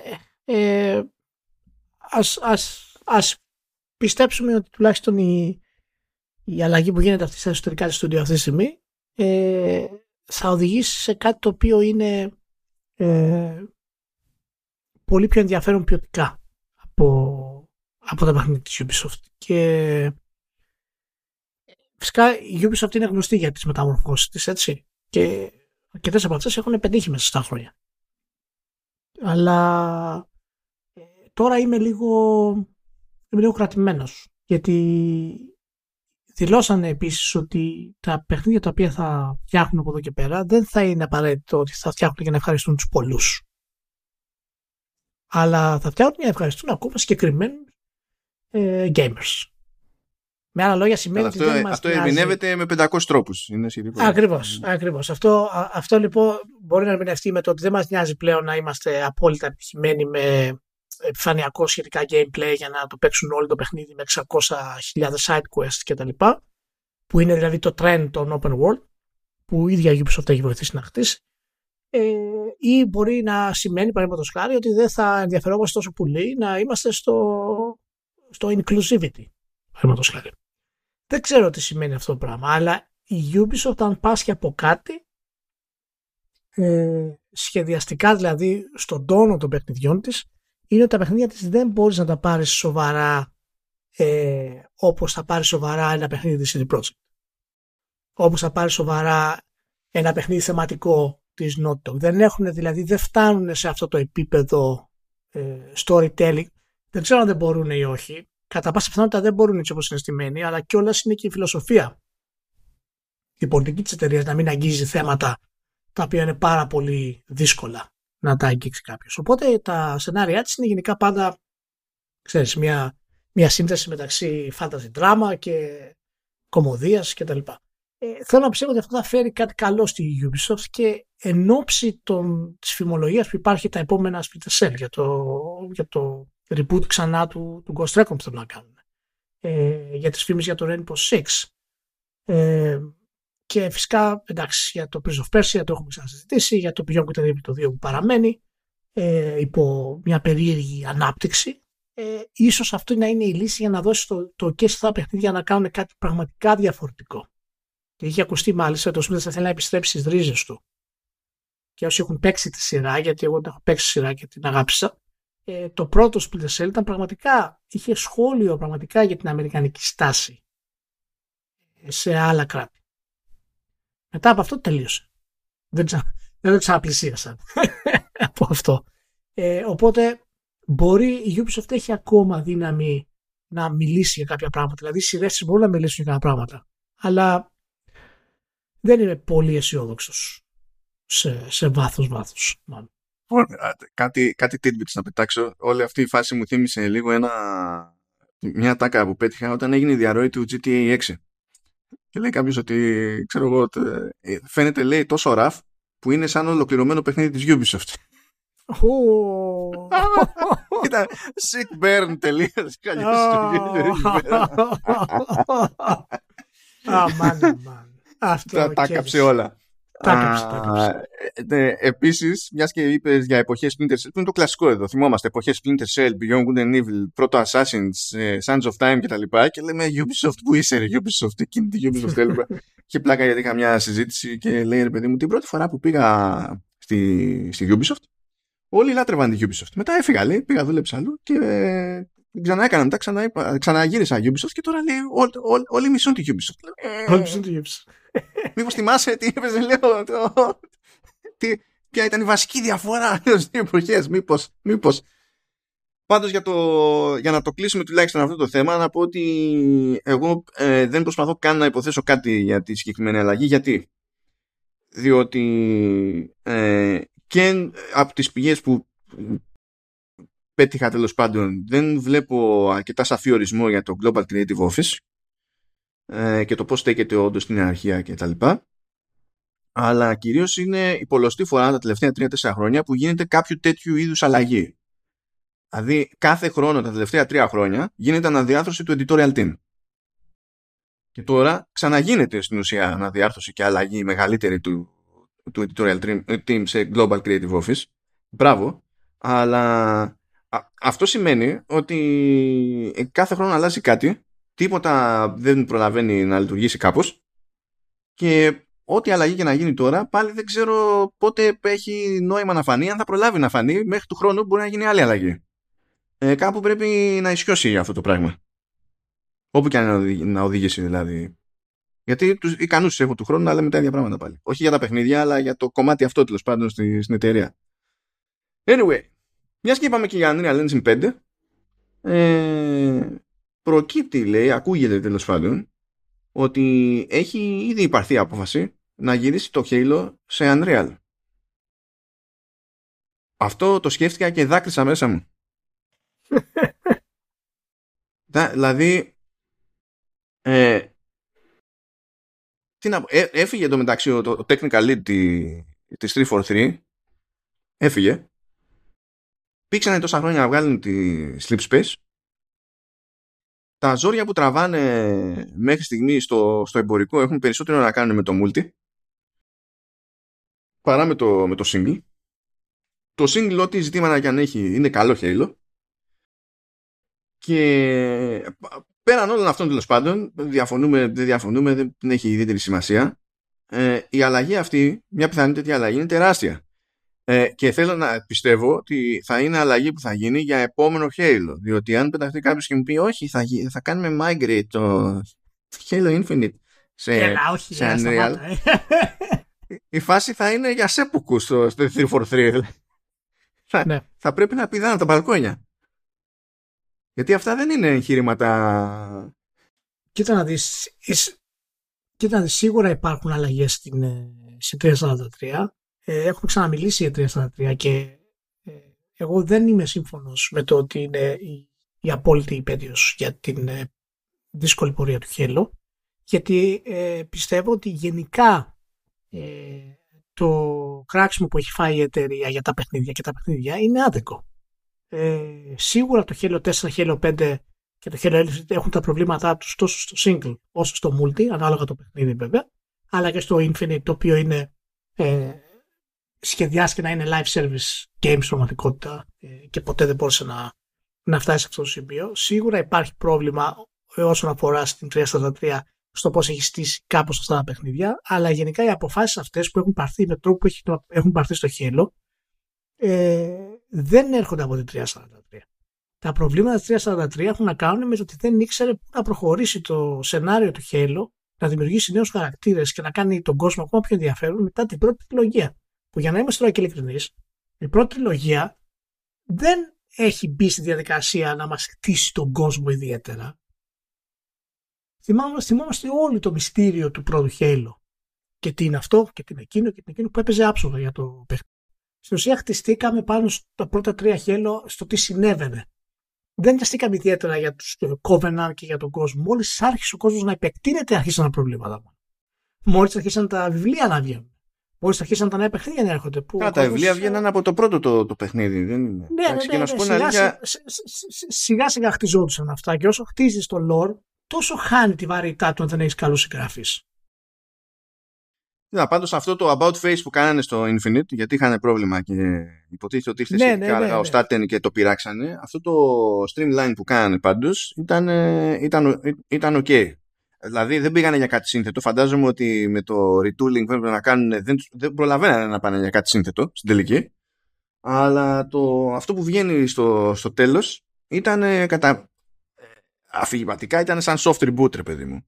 Και δεν, μπορούσε, δεν προσπαθούσε να μπλέξει τόσο πολύ το lore. Δεν έκανε καμία τέτοια προσπάθεια.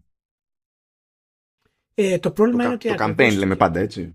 Ναι, ναι, ναι, ναι, ναι, ναι γιατί προσπαθεί στην ουσία να κάνει περίπου ότι έκανε το πρώτο χέλος σε αυτό το κομμάτι. Ε, να, επιστρέψει λίγο, να επιστρέψει λίγο στο μυστήριο, ας πούμε, του, του χέλου.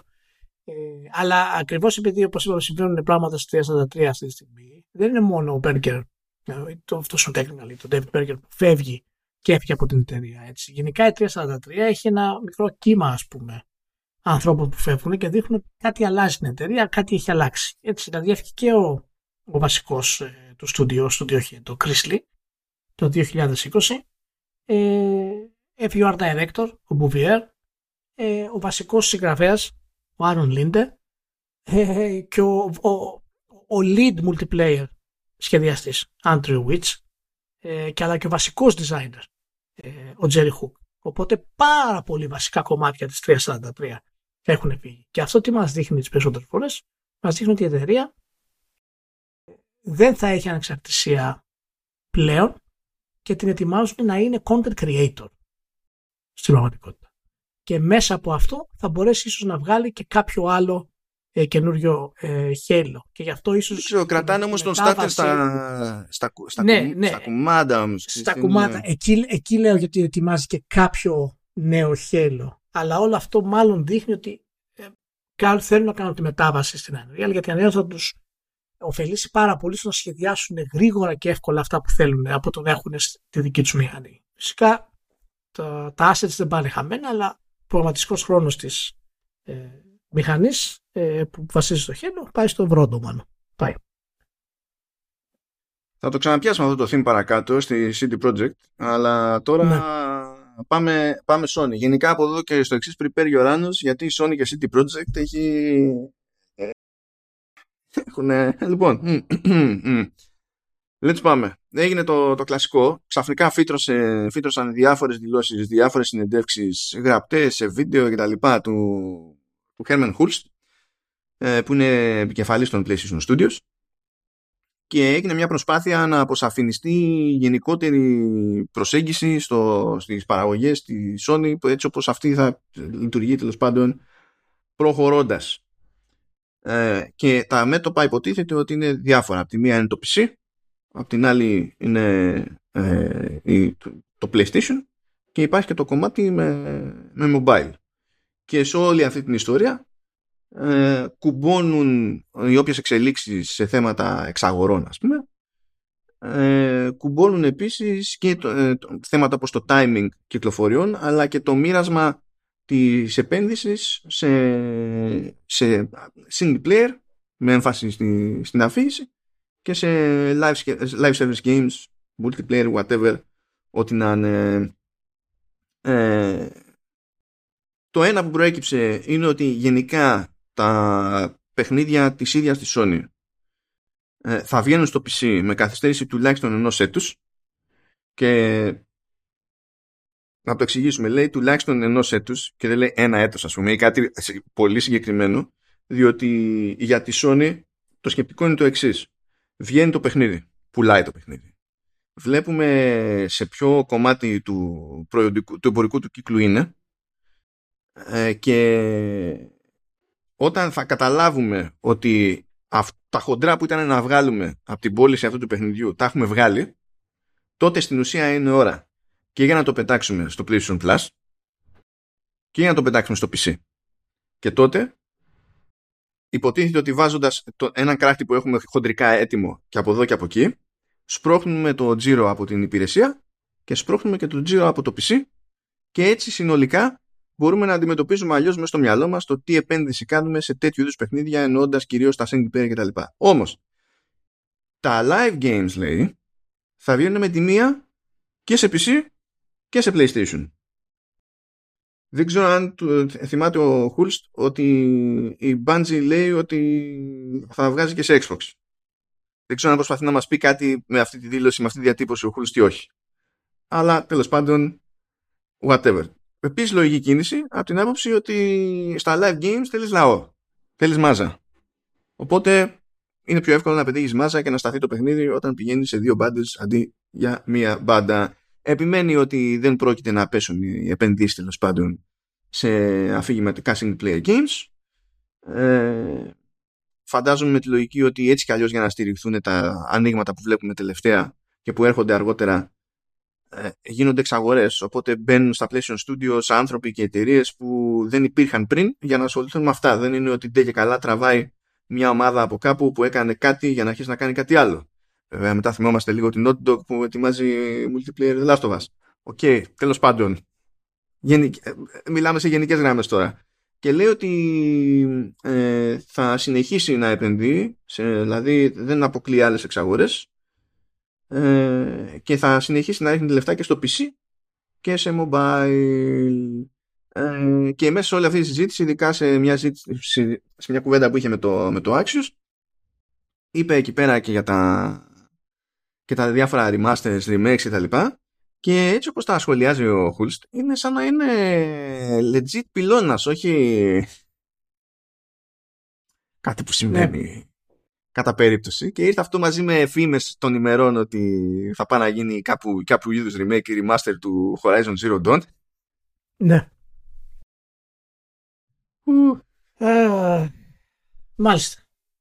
Ε, δεν, δεν με εκπλήσει αλλά να σου πω κάτι. Το είχαμε πει και στο προηγούμενο podcast. ε, βγαίνουν να μας ενημερώνουν και να μας, να μας συγχάσουν για ορισμένα πράγματα και αυτό δείχνει πόσο χάος γίνεται μέσα σε αυτές τις μίλους αφορά στις αποφάσεις τους ε, ε, βασικά το ότι χρειάστηκε να γίνει ολόκληρο κονέ αυτό που ήταν timed, έτσι, γιατί βγήκαν, βγήκε τέτοιο περιεχόμενο με δηλώσεις του Hulst ίδια μέρα, ίδια ώρα σε διαφορετικές μπάντες.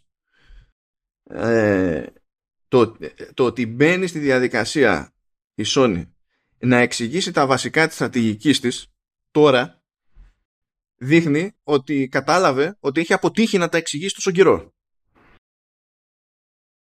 Ε, είναι καλή η κίνηση αυτή, η διορθωτική, μπορώ να πω, αλλά καλό θα ήταν να το παίρνουν χαμπάρι από πριν, αν κάτι βγάζει είναι, νόημα.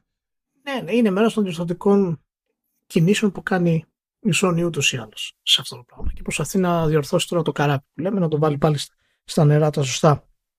Κοίτα να δεις, ε, φυσικά και είναι καλή κίνηση. Καλά, ιδιαίτερα το, το live game, το live service game σε PC και, ε, και και PlayStation είναι, είναι μια χαρά. Είναι και φυσικά έχει νόημα γιατί, γιατί στο PC είναι που θα τραβήξεις πάρα πολύ. Άσχετα αν η Sony θέλει να το κάνει στο PlayStation. Μπορεί να το καταφέρει και στο PlayStation, αλλά ο πραγματικός αριθμός θα είναι στο, στο PC τουλάχιστον αρχικά. Κοίτα, να σου πω κάτι σχετικό βέβαια, γιατί τα ίδια φανταζόμασταν κάποτε για το Fortnite και η πρώτη μούρη στο Fortnite ήταν το PlayStation. Ναι, ναι, αρχικά. Α, ε, ε, μετέπειτα. Το, το, η, η βάση του Fortnite ξεκίνησε από το PC, αφού ιστορικά θέλω να πω. Ούτως ή άλλως ξεκίνησε από το PC. Ε, αλλά, αλλά πέρα από αυτό, ε, ε, εμένα μου κάνει εντύπωση αυτό που λέει ότι τα παιχνίδια θα είναι τουλάχιστον ένα χρόνο εκτός του PC και μετά θα βγαίνουν στο PC, τουλάχιστον. Άρα, παραδείγματο χάρη, όταν θα βγει το Horizon το 3, θα περάσει ένας χρόνος και θα είναι στο PC. Μετά. Πότε θα είναι στην υπηρεσία; Τότε δηλαδή. Εάν το βγάλεις στο PC, ποιος ο λόγος να μην το βγάλεις στην υπηρεσία ταυτόχρονα; Ποιος ο λόγος να μην μας το πεις ότι θα βγαίνεις σε ένα χρόνο στο PC και στην υπηρεσία ταυτόχρονα; Γιατί αν το πεις. Ναι, εγώ, ε, εγώ αυτό το είπα σαν σενάριο παρότι δεν το είπε ο ίδιος, ναι. γιατί μου ναι. φαίνεται αδιανόητο να μην ισχύουν και τα δύο ταυτόχρονα. Ε, και εμένα μου φαίνεται αδιανόητο, αλλά αυτό δείχνει πόσο, πόσο ανάποδα είναι όλο, όλο το στήσιμο της Sony αυτή τη στιγμή. Γιατί εάν το βγάλεις στο PC σε ένα χρόνο και το βγάλεις ταυτόχρονα και στην υπηρεσία, αυτοί που, θα, που θέλουν να το πάρουν στο PC δεν θα μπουν στην υπηρεσία σου να γίνουν συνδρομητέ είναι πιασμένη δηλαδή σε κότσο αυτή τη στιγμή. Mm, ξέρεις όμως, ε, ε, αυτός που είναι στο PC όμως, ενώ προηγουμένως μπορούσε να γίνει ξέχωρα συνδρομητής PlayStation Now, τώρα δεν μπορεί. Πρέπει να πάρει το ακριβότερο PlayStation Plus, οπότε δεν είναι ότι ο PSAS, δηλαδή ήταν εξ αρχής είναι λίγο περίεργο να περιμένεις από τον PSA για να παίξει το cloud, να πληρώσει μια ολόκληρη υπηρεσία που τα περισσότερα ωφέλη τη, τη, της συνδρομής δεν τον αγγίζουν. Ακριβώς. Άρα το διαχωρίζεις τα δύο αυτά κοινά με αυτόν τον τρόπο αφήνεις τελείως ανοιχτό το θέμα του πότε θα είναι διαθέσιμα τα AAA παιχνίδια σου στην υπηρεσία. Που Που σημαίνει, και εκεί θέλω να καταλήξω, ότι δεν, δεν έχουν ακόμα καν ιδέα αποφασίσει πότε θα το κάνουν αυτό. Το πηγαίνουν τίτλο με τίτλο. Βλέπουν πώ πάνε. Ναι, Αν όχι, έχεις πλάνο πιστεύω για αυτή αυτό το είναι- πράγμα, ναι, πες μου ότι σε έξι μήνες μετά θα είναι στην υπηρεσία και σε ένα χρόνο θα είναι στο PC. Ή πες μου σε ένα χρόνο θα είναι στο PC και σε ένα μισό χρόνο θα είναι στην υπηρεσία. Αλλά πάνω από ένα χρόνο δεν μπορείς να το καθυστερήσεις. Και ένα χρόνο το λέω πολύ. Να σου πω την αλήθεια. Μα εγώ πιστεύω θα πάνε και, και παραπάνω. Έχει πλάκα διότι Θα πάει και παραπάνω. θυμάσαι, που, θυμάσαι που έπαιζε α, α, πάντα με βάση την πορεία του τίτλου, έτσι. Πότε θα βγάλει τα χοντρά. Ε, αλλά ε, θυ- θυμάσαι που έπαιζε μια θεωρία, αλλά αυτό ε, τη θεωρία την είχαν για άλλους λόγους. Θέλανε να εξηγήσουν ποια είναι η διαφορά, ξέρω εγώ, του PlayStation και του Xbox ως, ξέρω εγώ, πλατφόρμες. Τι τα χωρίζει. Και σου λέει ρε παιδί μου ότι το PlayStation είναι σαν πιο premium εμπειρία, είναι σαν να πηγαίνει σινεμά και το Xbox ως σύνολο τέλος πάντων πραγμάτων ε, είναι περισσότερο σαν, το, σαν streaming service. Ε, και γενικά διαφωνούσα με το, με το concept αυτό, θεωρούσα πολύ παιδαριώδη διαχωρισμό και βασιζόμενο σε απόλυτα επιφανειακά στοιχεία. Αλλά εδώ πέρα νομίζω ότι βρίσκει εφαρμογή για άλλους λόγους. Θυμάσαι που έβγαινε η, τηλεορα... η ταινία στο σινεμά και περιμέναμε δύο χρόνια για να βγει σε VHS. Ναι. Έτσι, έτσι θα, το, θα ζουν τη ζωή τη- στο, στο PC με τα παιχνίδια της Sony και στο PlayStation Plus. Είναι, πήγα, ναι, και μιμηθήκανε κάτι άλλο από το, από το σινεμά. ναι. Τώρα τι λέω, ποιος θα το θυμάται αυτό ότι ήταν έτσι, εντάξει, αλλά εγώ τα θυμάμαι γιατί με πόναγε, περίμενα τόσο καιρό. Ω, ναι. Τι να πω, εντάξει, τουλάχιστον κάποιος προσπαθεί να βγάλει ένα νόημα, να βγάλει κάτι βρε αδερφέ εδώ πέρα. Αλλά, ναι. Εντάξει, ε, καταλαβαίνετε βέβαια ότι δεν υπάρχει πιο από άψη output και τα λοιπά δεν υπάρχει σημαντικότερο κομμάτι της εταιρείας τώρα από το PlayStation και αυτά που βλέπω εγώ εδώ πέρα σαν δηλώσεις γενικά σχετικά με το τι βολεύει, τι δεν βολεύει, τι βγάζει νόημα, τι δεν βγάζει νόημα δείχνουν για μένα ότι η Sony απλά έχει δεχτεί ότι αν προέχει ένα πράγμα σε αυτή τη ζωή είναι το PlayStation και θα ανοίγουμε μέτωπα εκεί σαν να μην υπάρχει αύριο. Χωνόμαστε σε, σε PC, χωνόμαστε σε mobile, θα είμαστε οι μόνοι σε κονσόλες που θα ασχολούνται με, με VR θα είμαστε γενικά οι μόνοι με VR που θα είμαστε συγκεκριμένα για games και όλοι οι υπόλοιποι θα είναι για ό,τι- ό,τι να είναι τα πάντα όλα. Έκρηξη σε live games γιατί πολύ μας πήρε και δηλαδή όσο και αν διαφωνούμε δίνει πόνο. Δηλαδή, okay. Ναι, και όλες, οι- και όλες οι επενδύσεις της γενικά στην τηλεόραση και σκηνογράφηση φυσικά πάλι αφορούν το, το PlayStation. Και γι' αυτό είναι και ε, πρόσφατα που είπαν στην ουσία ε, εμέσως πριν σαφώς ότι ε, οι μετοχές που αγοράσανε για την στην From Software σημαίνει ότι θα χρησιμοποιήσουν ε, τα IP της From Software για να μπορέσουν να βγάλουν διάφορες σειρές είτε είναι αυτό anime είτε κινηματογραφικές είτε οτιδήποτε live action κτλ. Ε, οπότε είναι όλο της το πλάνο είναι πλέον δεδομένο ότι είναι αυτό που έχουμε πει εμείς εδώ και καιρό μάλλον, ότι προσπαθεί στην ουσία να στηρίξει την όλη λειτουργία στο PlayStation και να επεκτείνει ε, σε transmedia τα παιχνίδια της. Από τη μία εγώ συμφωνώ με το ότι είναι σε θέση να το κάνει και αυτό είναι πρωτόγνωρο για την βιομηχανία, γι' αυτό τους βγάζουμε το καπέλο. Από την άλλη θεωρώ ότι αυτή ε, η λογική είναι πάρα πολύ δύσκολη να διατηρηθεί σε βάθος χρόνου. Γιατί βασίζεται στην ουσία από πάρα πολλά ε, AAA παιχνίδια τα οποία παίρνουν πάρα πολλά χρόνια για να αναπτυχθούν και να, να εκδοθούν και σύν της άλλης έχει και αστάθμιτους παράγοντες μάλλον όπως έχουμε πει πάρα πολλές φορές πώς θα στηρίξει τα live action games, πώς θα πάνε οι πωλήσει του PC, πότε θα βάλεις τα παιχνίδια στην υπηρεσία, όλα αυτά είναι αστάθμητα. Ε, είναι, είναι, είναι εντυπωσιακό να βλέπουμε τη Sony να κάνει αυτές τις κινήσεις σε πραγματικό χρόνο, το έχουμε ξαναπεί αυτό. Ε, και να βλέπεις μια εταιρεία να προσπαθεί να αλλάξει τη στρατηγική της στην ουσία ή έστω να την, ξέρεις, να την επεκτείνει πιο γρήγορα από ό,τι ίσως θα, θα περίμενε. Ε, πολύ, πολύ ενδιαφέροντα πράγματα γενικά και, να, και κλείνω με αυτό. Ε, ακόμα και η δήλωση του Herman Hulst που λέει δεν θα αφήσουμε το single player. Δηλαδή και αυτό είναι κάτι που δεν χρειάζεται να μας το πεις. Αλλά πρέπει να μας το θυμίσει και αυτό. Να ξέρουν, να, να, να μην χάσουν δηλαδή το κοινό, να, να, να μην μπερδευτεί το κοινό σε αυτό το πράγμα. Κάποιος ένιωσε μέσα στο, στο boardroom της Sony, ας πούμε, ότι κοίτα, δεις, πρέπει να το επενθυμίσουμε αυτό. Μην το ξεχάσετε. Αυτό το πράγμα να βγει ο Χούλς να, να μας το πει. Τέλος πάντων, λοιπόν, ε, μεγάλα πράγματα για τη, για τη Sony και, και ωραία πράγματα και στο κατόφλι της κυκλοφορίας του, του God of War βέβαια. Ε, πάντως κάποια στιγμή, δεν ξέρω τώρα πότε, δεν είναι time sensitive ας το πούμε, time critical, αλλά η όλη φάση με transmedia και τις διαφορετικές προσεγγίσεις έχει, έχει ζουμί.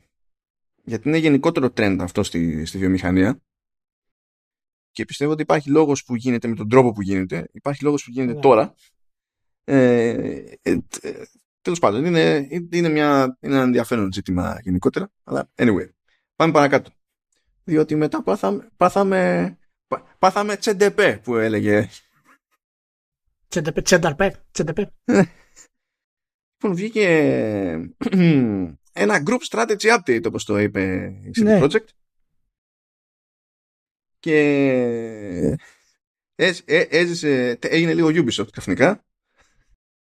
Γιατί λέει, κοιτάξτε να δείτε, ε, το, το νέο Witcher Saga θα είναι τριλογία, αλλά ετοιμάζουμε νομίζω πέντε τίτλους Witcher, ετοιμάζουμε sequel στο Cyberpunk, ετοιμάζουμε expansion στο Cyberpunk ε, και ετοιμάζουμε επίσης και, και νέο IP το οποίο είναι στο κομμάτι του, του conception ούτε καν του production αλλά είναι και αυτή τη φορά δηλαδή θα δουλέψουμε, θα φτιάξουμε ένα δικό μας IP και δεν θα πάμε να πάρουμε από κάπου άλλο ας πούμε και να χτίσουμε κάπου εκεί πέρα και ε, χρειάστηκαν τρία νανοσεκόντ για να σκάσουν τα memes του, που λέει και, και θυμηθείτε no, pre-order, no pre-orders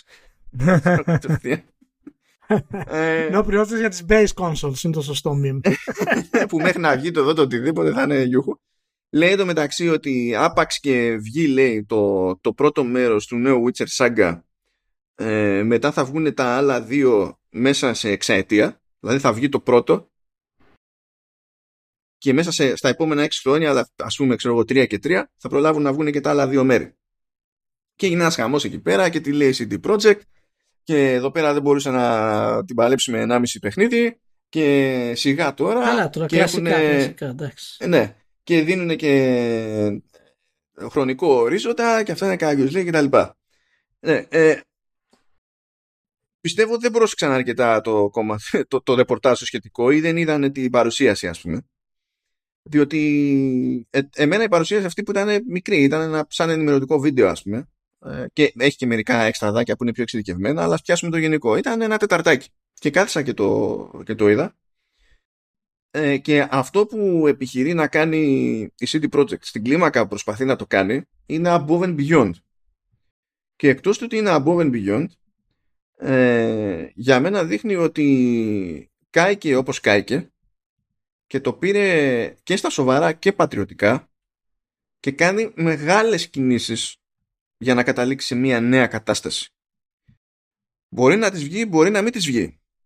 Αλλά μιλάμε τώρα για τρελά ανοίγματα που δεν υπάρχει άλλος ανεξάρτητος, σχετικά ανεξάρτητος που να ε, τρώει το σήμα να το κάνει και να μην του φαίνεται αυτοκτονικό γενικά αυτό το πράγμα. Γιατί τι σου λέει; Λέει, ναι θα φτιάξουμε 500 παιχνίδια. OK. Okay. Αλλά τι γίνεται; Έχουμε τη CD Projekt Red που είναι εδώ στην Πολωνία. Και επί Cyberpunk και Witcher καταφέραμε για πρώτη φορά να δουλεύουμε σε, σε, δύο, σε δύο παιχνίδια παράλληλα εδώ πέρα. Και εδώ θα συνεχίσουμε με το expansion του, του Cyberpunk και το επόμενο Cyberpunk και θα συνεχίσουμε επίσης με το πρώτο μέρος της νέας τριλογίας Witcher. Οπότε από άποψη κλίμακας στο κομμάτι αυτό που γνωρίζουμε τόσα χρόνια ως CD Projekt το, το, το, το, κομμάτι της Πολωνίας δεν αλλάζει κάτι ώστε να αμφισβητήσουμε περισσότερο. Ίσα ίσα μια αλλαγή που έχουμε αγγίξει σε προηγούμενη εκπομπή είναι ότι γίνεται πέρασμα σε Unreal Engine πράγμα που σημαίνει ότι όλος αυτός ο κόσμος που είναι εκεί πέρα ε, με, μετά και το τελείωμα του expansion του, του Cyberpunk δεν θα έχει και την πίκρα του να στείνει και να συντηρεί και να ανανεώνει μηχανή. Οπότε όλα, όλοι αυτοί οι ανθρώπινοι πόροι που απελευθερώνονται για να κάνουν κάτι άλλο. Οπότε αλλάζει το χρονοδιάγραμμα, αλλάζει η λογική, αλλάζει το planning, αλλάζουν όλα. Αλλάζουν όλα σε αυτή τη φάση. Γιατί ένα, ένα βάρος τεχνικό είναι στην ουσία βάρος της Epic. να κάνω μια παρένθεση σε αυτό και να συνεχίσεις. Αυτό έρχεται με όλες τις δηλώσεις που έχει κάνει στην πρόσωπο ότι θέλει επίσης να αλλάξει και τον τρόπο λειτουργίας της καθημερινότητας και της ποιότητας ζωής των εργαζομένων της. Το οποίο έχει ξεκινήσει εδώ και δύο χρόνια αυτό και μπορεί να παρακολουθήσετε τις βελτιώσεις αυτές ε, από δηλώσεις ανθρώπων που εργάζονται σε την Project ε, που έχουν αλλάξει άρτεν από αυτό που ήταν πριν τρία χρόνια μέσα στον πανικό να μπορέσει να βγει το Cyberpunk. Κλείνω τον παρένθεση, συνέχισε. Αυτό είναι το μέτωπο το πολωνικό. Έτσι. Υπάρχει το μέτωπο το αμερικανικό. Όπου εκεί αγοράσανε σχετικά πρόσφατα τη Molasses Flood και υποτίθεται ότι ετοιμάζει ένα άλλο παιχνίδι Witcher το οποίο λέει ε, θα είναι για πιο ευρύ κοινό. Και το ετοιμάζουν εκείνοι. Δηλαδή, ανακοινώνουμε 500 παιχνίδια Witcher, αλλά αυτό δεν σημαίνει ότι είμαστε εδώ και θα τα φάμε όλα στη Μούρη εμείς που είμαστε στην Πολωνία. Πήραμε ένα στούντιο και ένα project Witcher πηγαίνει εκεί.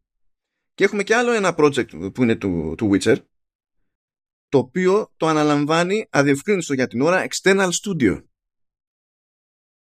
Οπότε κατά μία έννοια γίνεται και publisher και διαχειριστής του IP η City Project. Και δεν ξέρουμε ποιο είναι αυτό το στούντιο, ε, αυτό, το, νομίζω ότι το μόνο που είπαν είναι ότι αυτό το στούντιο έχει άτομα που προηγουμένως είχαν δουλέψει στη City Project. Οπότε τέλος πάντων υπάρχει. Και όλοι αυτοί, όλοι αυτοί ε, θα καταλήξουν να χρησιμοποιούν τα ίδια εργαλεία, την ίδια μηχανή κτλ. Οπότε οποιαδήποτε βελτίωση γίνεται για μία μπάντα είναι κάτι που θα μπορεί να εκμεταλλευτεί και η άλλη μπάντα σε κάθε περίπτωση. Επίσης στην Αμερική υπάρχουν δύο, ε, δύο hubs τα λένε αυτοί, δύο άλλα στούντιο που έχουν, ε, ένα στην Ανατολική και ένα στη Δυτική ακτή και αυτά μαζί όλα ε, συνθέτουν ένα νέο business unit, ας το πούμε έτσι, που είναι City Project North America. Ναι. Και, και θα συνεχίσουν και αυτοί να, να δίνουν πόνο και θα μοιραστούν projects και ήδη πηγαίνουν εκεί πέρα Πολωνοί από, από, από τη Red για να στήσουν τα, τα στούντιο και να αρχίσουν να μοιράζουν αρμοδιότητες. Αυτό είναι τελείως άλλη, άλλο concept από το ε, βγήκε η City Project που ξέρουμε όπως την ξέρουμε τόσα χρόνια και από εκεί που με το ζόρι έβγαζε ένα παιχνίδι τώρα έταξε πέντε. Είναι, είναι, είναι άλλο πράγμα τελείως. Είναι τελείως άλλο πράγμα. Και νομίζω ότι ο κόσμος το έχει, το έχει παρανοήσει τέρμα. Αυτό είναι από τα πράγματα που το έχουμε γενικά όλοι ε, γίνεται στη βιομηχανία του video games, αλλά γίνεται φυσικά και στο, στο κινηματογράφο, στις τηλεοπτικές σειρές. Κάτι γίνεται, ας πούμε, λάθος, κάτι δεν μας αρέσει, κάτι καταστρέφεται και αμέσως κράζουμε οτιδήποτε. Ε, ε, είναι κλασικό αυτό το παράδειγμα. Αλλά αν κάποιος θέλει όντως να καταλάβει τι συμβαίνει σε μια από τις πιο ταλαντούχες εταιρείες στον κόσμο, ε, πρέπει να βάλεις τα πράγματα κάτω. Και αυτές οι ανακοινώσεις στην Project υπάρχει η κοινική άποψη ότι ε, δεν πρέπει να κάνετε τόσο μεγάλες ανακοινώσεις και δουλεύετε σε τόσο πολλά παιχνίδια μετά από τα προβλήματα που είχατε, τα οποία ήταν σε μεγάλο βαθμό προβλήματα ε, που αντιμετωπίζει μια εταιρεία που μεγαλώνει υπέρογκα πολύ σύντομα. Ε, δεν έχασε ξαφνικά το ταλέντο στην project. Και μην ξεχνάμε παραδείγματος χάρη ότι ακόμα και το, το Cyberpunk στην έκδοση του PC ήταν από τα πιο ε, από τα παιχνίδια με τις περισσότερε βαθμολογίες της χρονιάς που βγήκε. Ε, και... Ναι, αυτό ήταν επειδή ήταν πουλημένοι reviewers. Ναι, κατά πάσα πιθανότητα ναι. έτσι γίνεται. Έτσι, αυτό, όταν είναι κάτι που μας αρέσει, είναι πουλημένο. Αλλά το βασικό κομμάτι ε, που, που είναι το κοινικό κομμάτι που λέμε, ναι, μπορείς να πεις να μην κάνετε αυτό το πράγμα. Συμφωνώ. Έχει, έχει βάση αυτή η άποψη. Ότι ε, ανακοινώστε επόμενο Cyberpunk και το επόμενο Witcher. Και αφοσιωθείτε σε αυτό το πράγμα.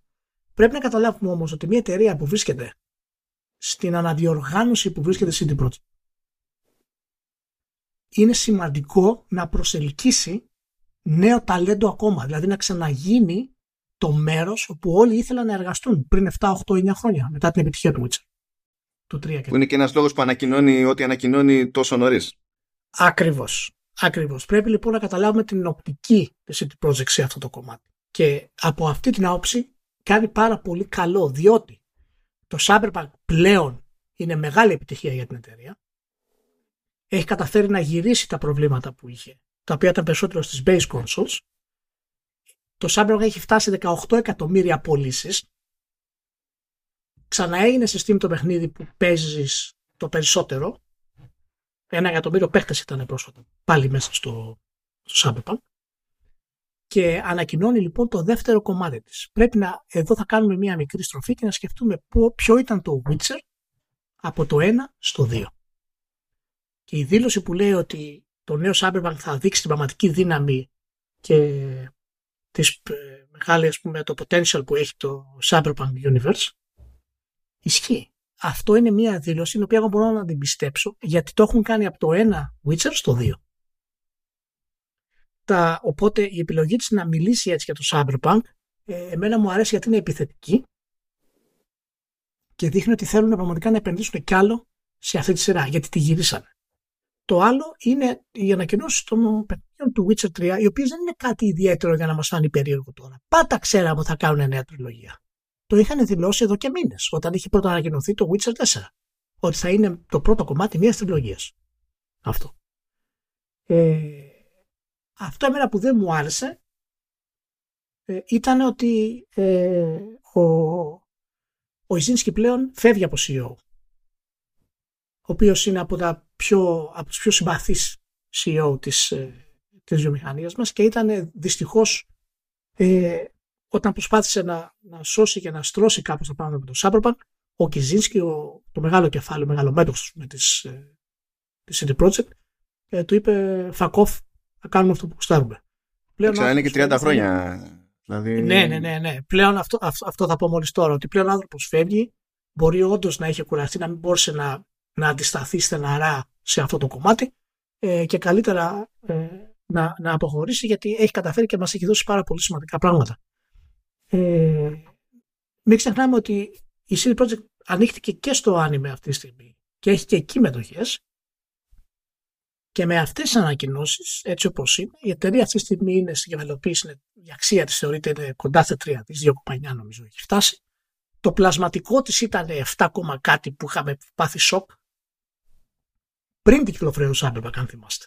Ήταν αυτό. Το οποίο ήταν πλασματικό, το είχαμε πει στο Vertical Slice. Μην πιστεύετε ότι η εταιρεία αξίζει τόσο απλά και μόνο για τα assets. Είναι στην ουσία μια φάση Star Citizen. Ήταν τότε η όλη φάση. Το potential της εταιρείας. Με όλο αυτό που έγινε, τώρα σιγά θα επανέλθει στην ε, πραγματική της αξία, η οποία θα αρχίσει να ανεβαίνει στεναρά πάλι, θα φτάσει στα 4,4 με 5 δις γενικά. Και αν το επόμενο Witcher όντως με όλα αυτά που είπε ο Μάνος, με το streamlining ε, της μηχανής αλλά και με το νέο ταλέντο που θα έρθει θα είναι πολύ πιο εύκολο πλέον ε, γιατί έχει τη μηχανή έτοιμη με απόλυτα τεχνικά καταρτισμένο προσωπικό ε, να αντιστηρίξει έχει τη δυνατότητα η εταιρεία πραγματικά να πει τις καλύτερες ιστορίες που έχουμε ακούσει και έχουμε δει ποτέ φυσικά χαρακτήρες αλλά γραφικά κτλ. Ε, οπότε νομίζω ότι συνολικά μάλλον ε, μου άρεσε που το κάνανε αυτό. Κρατάω μία πισινή γιατί ακόμα δεν είμαι σίγουρος για το πώς λειτουργεί το διαχειρισιακό και ε, το παραγωγικό τους μοντέλο. Είναι αυτό σε, σε αναδιοργάνωση. Αυτό με φοβίζει αυτή τη στιγμή.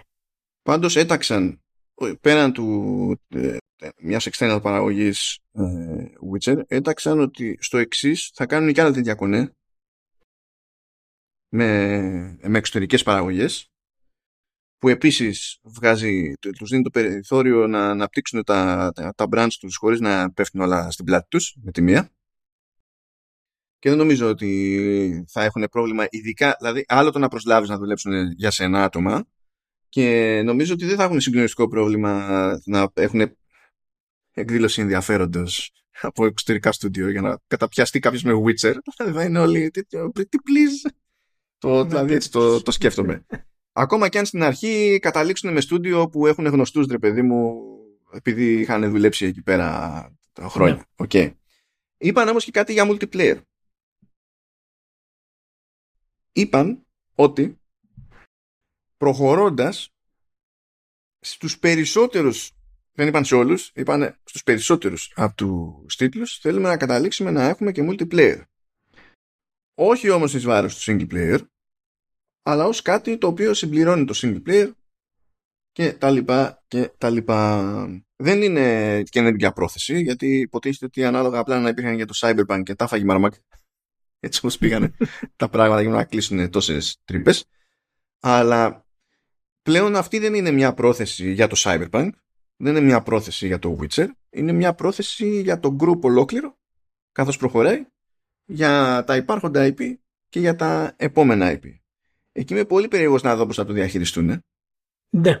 Ακριβώς ναι. επειδή σε αντίθεση ας πούμε με τη Sony δεν λένε να κάνουμε 8.000 live games αλλά δεν θα ξεχάσουμε τα single player είναι ότι εμείς είμαστε εδώ για single player RPG ναι. και θα κοιτάξουμε να έχουμε και, και multi για συμπλήρωμα.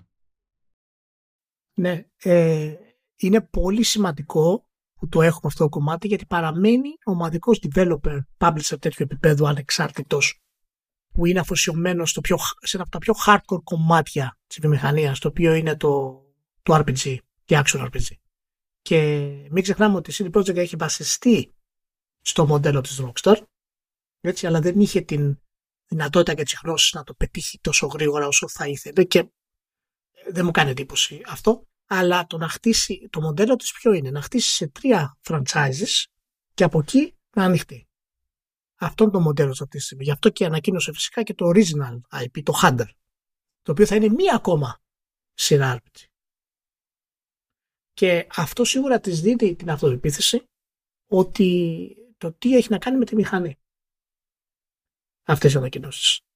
Ε, και ε, ευελπιστώ πραγματικά δηλαδή το χτίσιμο του multiplayer, το οποίο θα περάσει φυσικά και μέσω του Cyberpunk σε άλλο επίπεδο στο, στο μέλλον αλλά και διάφορες άλλες επιλογές που μπορεί να είναι ανεξάρτητες ε, παραγωγές ε, θα είναι ένα κομμάτι υποστηρικτικό για την εταιρεία. Εγώ αυτό που θέλω να μου πεις όλα τη γνώμη σου κιόλας σε αυτό το κομμάτι είναι τι; Είναι ότι η εταιρεία ε, εγώ πίστευα ε, όχι στεναρά αλλά είχα μια, μια πίστη ότι ε, θα πάει για, για απόλυση αυτή τη στιγμή. Πίστευα δηλαδή μέσα στο επόμενο χρόνο μετά την ανακοίνωση του Witcher 4 ότι θα ανακοίνωνε ή κάποια εισρωή κάποιου μεγάλου μετοχικού κεφαλαίου ε, ή κατευθείαν εξαγορά.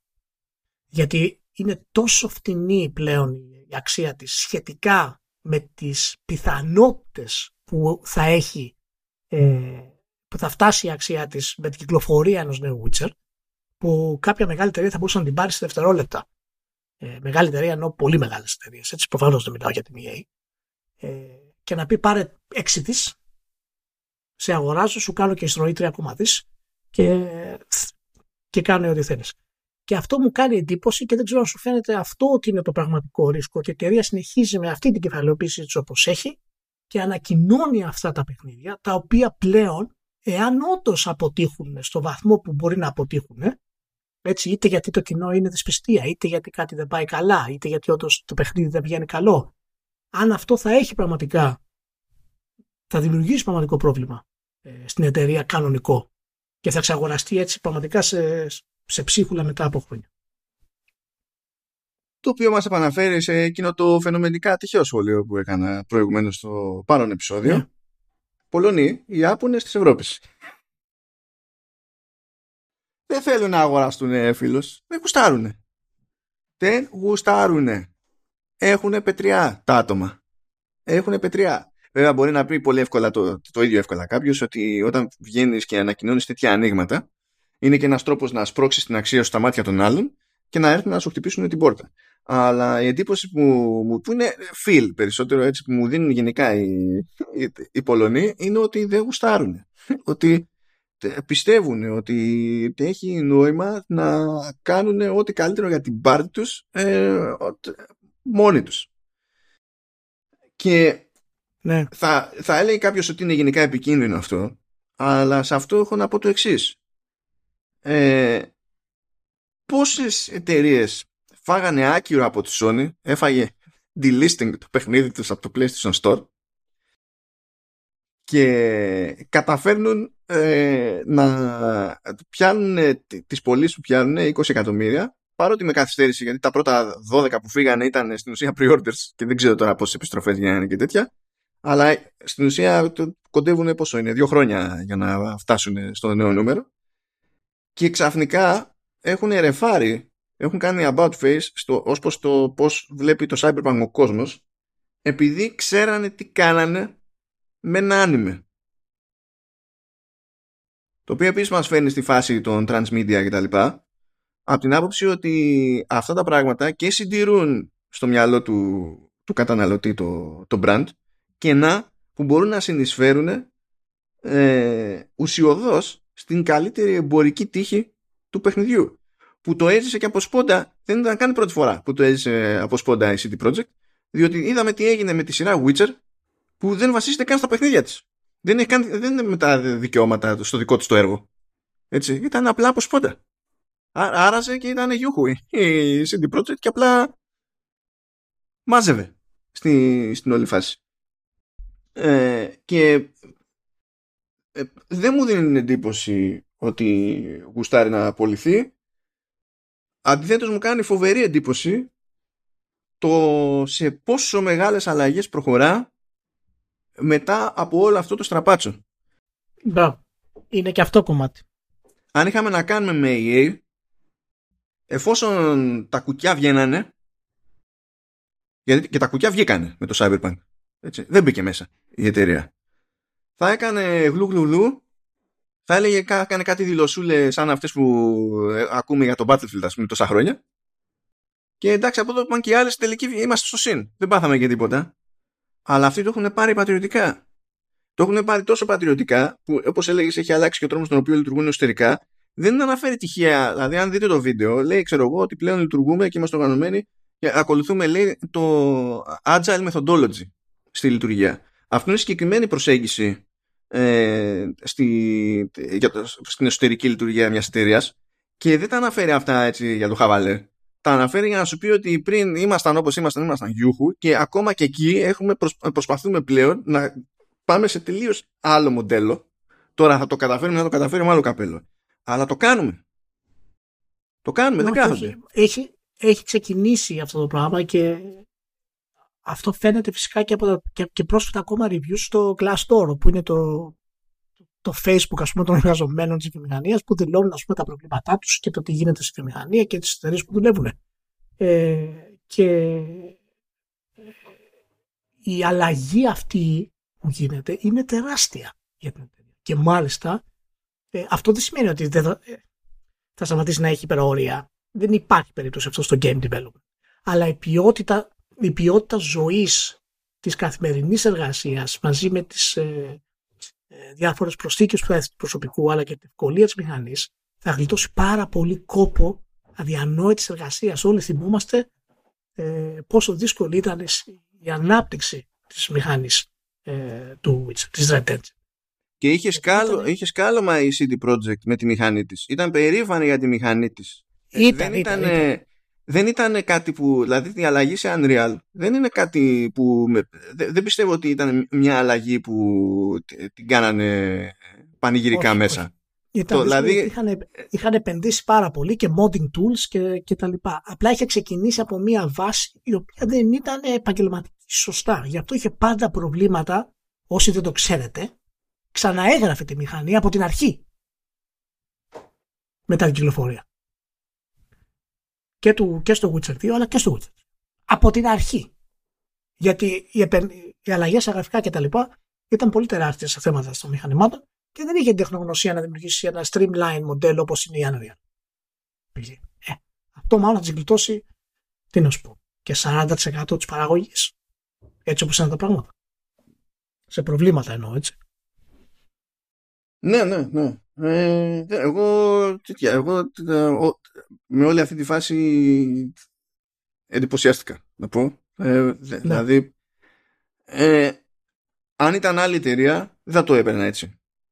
Αλλά επειδή μου έχουν δείξει τι πέτρια έχουν τόσα χρόνια νομίζω ότι με παίρνει να το, να το πάρω έτσι.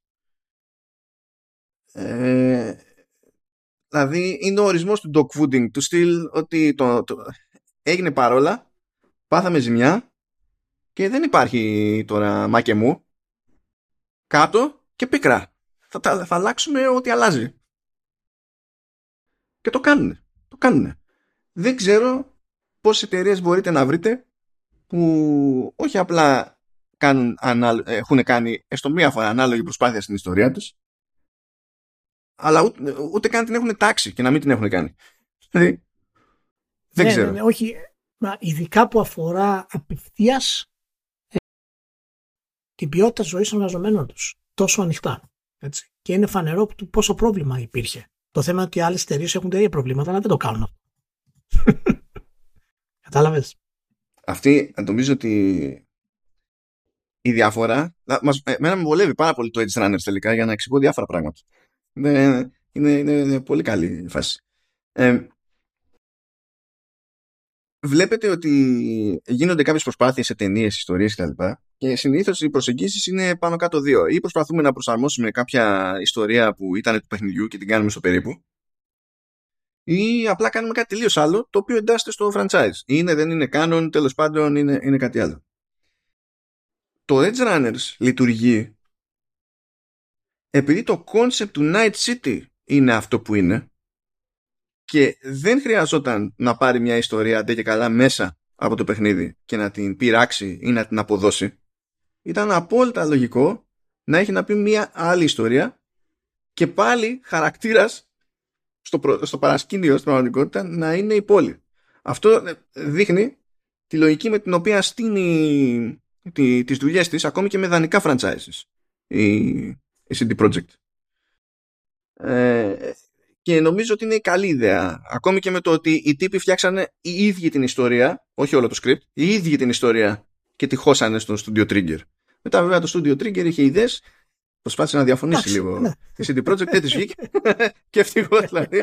Εντάξει, έκανε. Εντάξει. Τι να γίνει, δεν Λόλι Μαστέι, Λιά, δεν είναι. Ναι, ναι. Λοιπόν, θα είστε όλοι καλά, ευχαριστούμε που ήσασταν μαζί. Μην ξεχάσετε αν δεν έχετε δει να δείτε το, το Game Theory, το cast στους Retro X, το οποίο θα έχει ανέβει. Ε, και φυσικά ένα μεγάλο ευχαριστώ στη Leap. Χωρίς τη Leap δεν θα μπορούσαμε να κάνουμε αυτά τα hyper podcast, να το ξέρετε. Ε, και την άλλη εβδομάδα ακόμα περισσότερο από Vertical Slice. Και ελπίζω με λιγότερα προβλήματα στο ρημάδι το Spotify που το support δεν ξέρω τι φουμάρει, κάτι φουμάρει όμως. Τέλος πάντων. Okay. Ναι. Αυτά. Φιλιά πολλά σε όλους. Τα λέμε.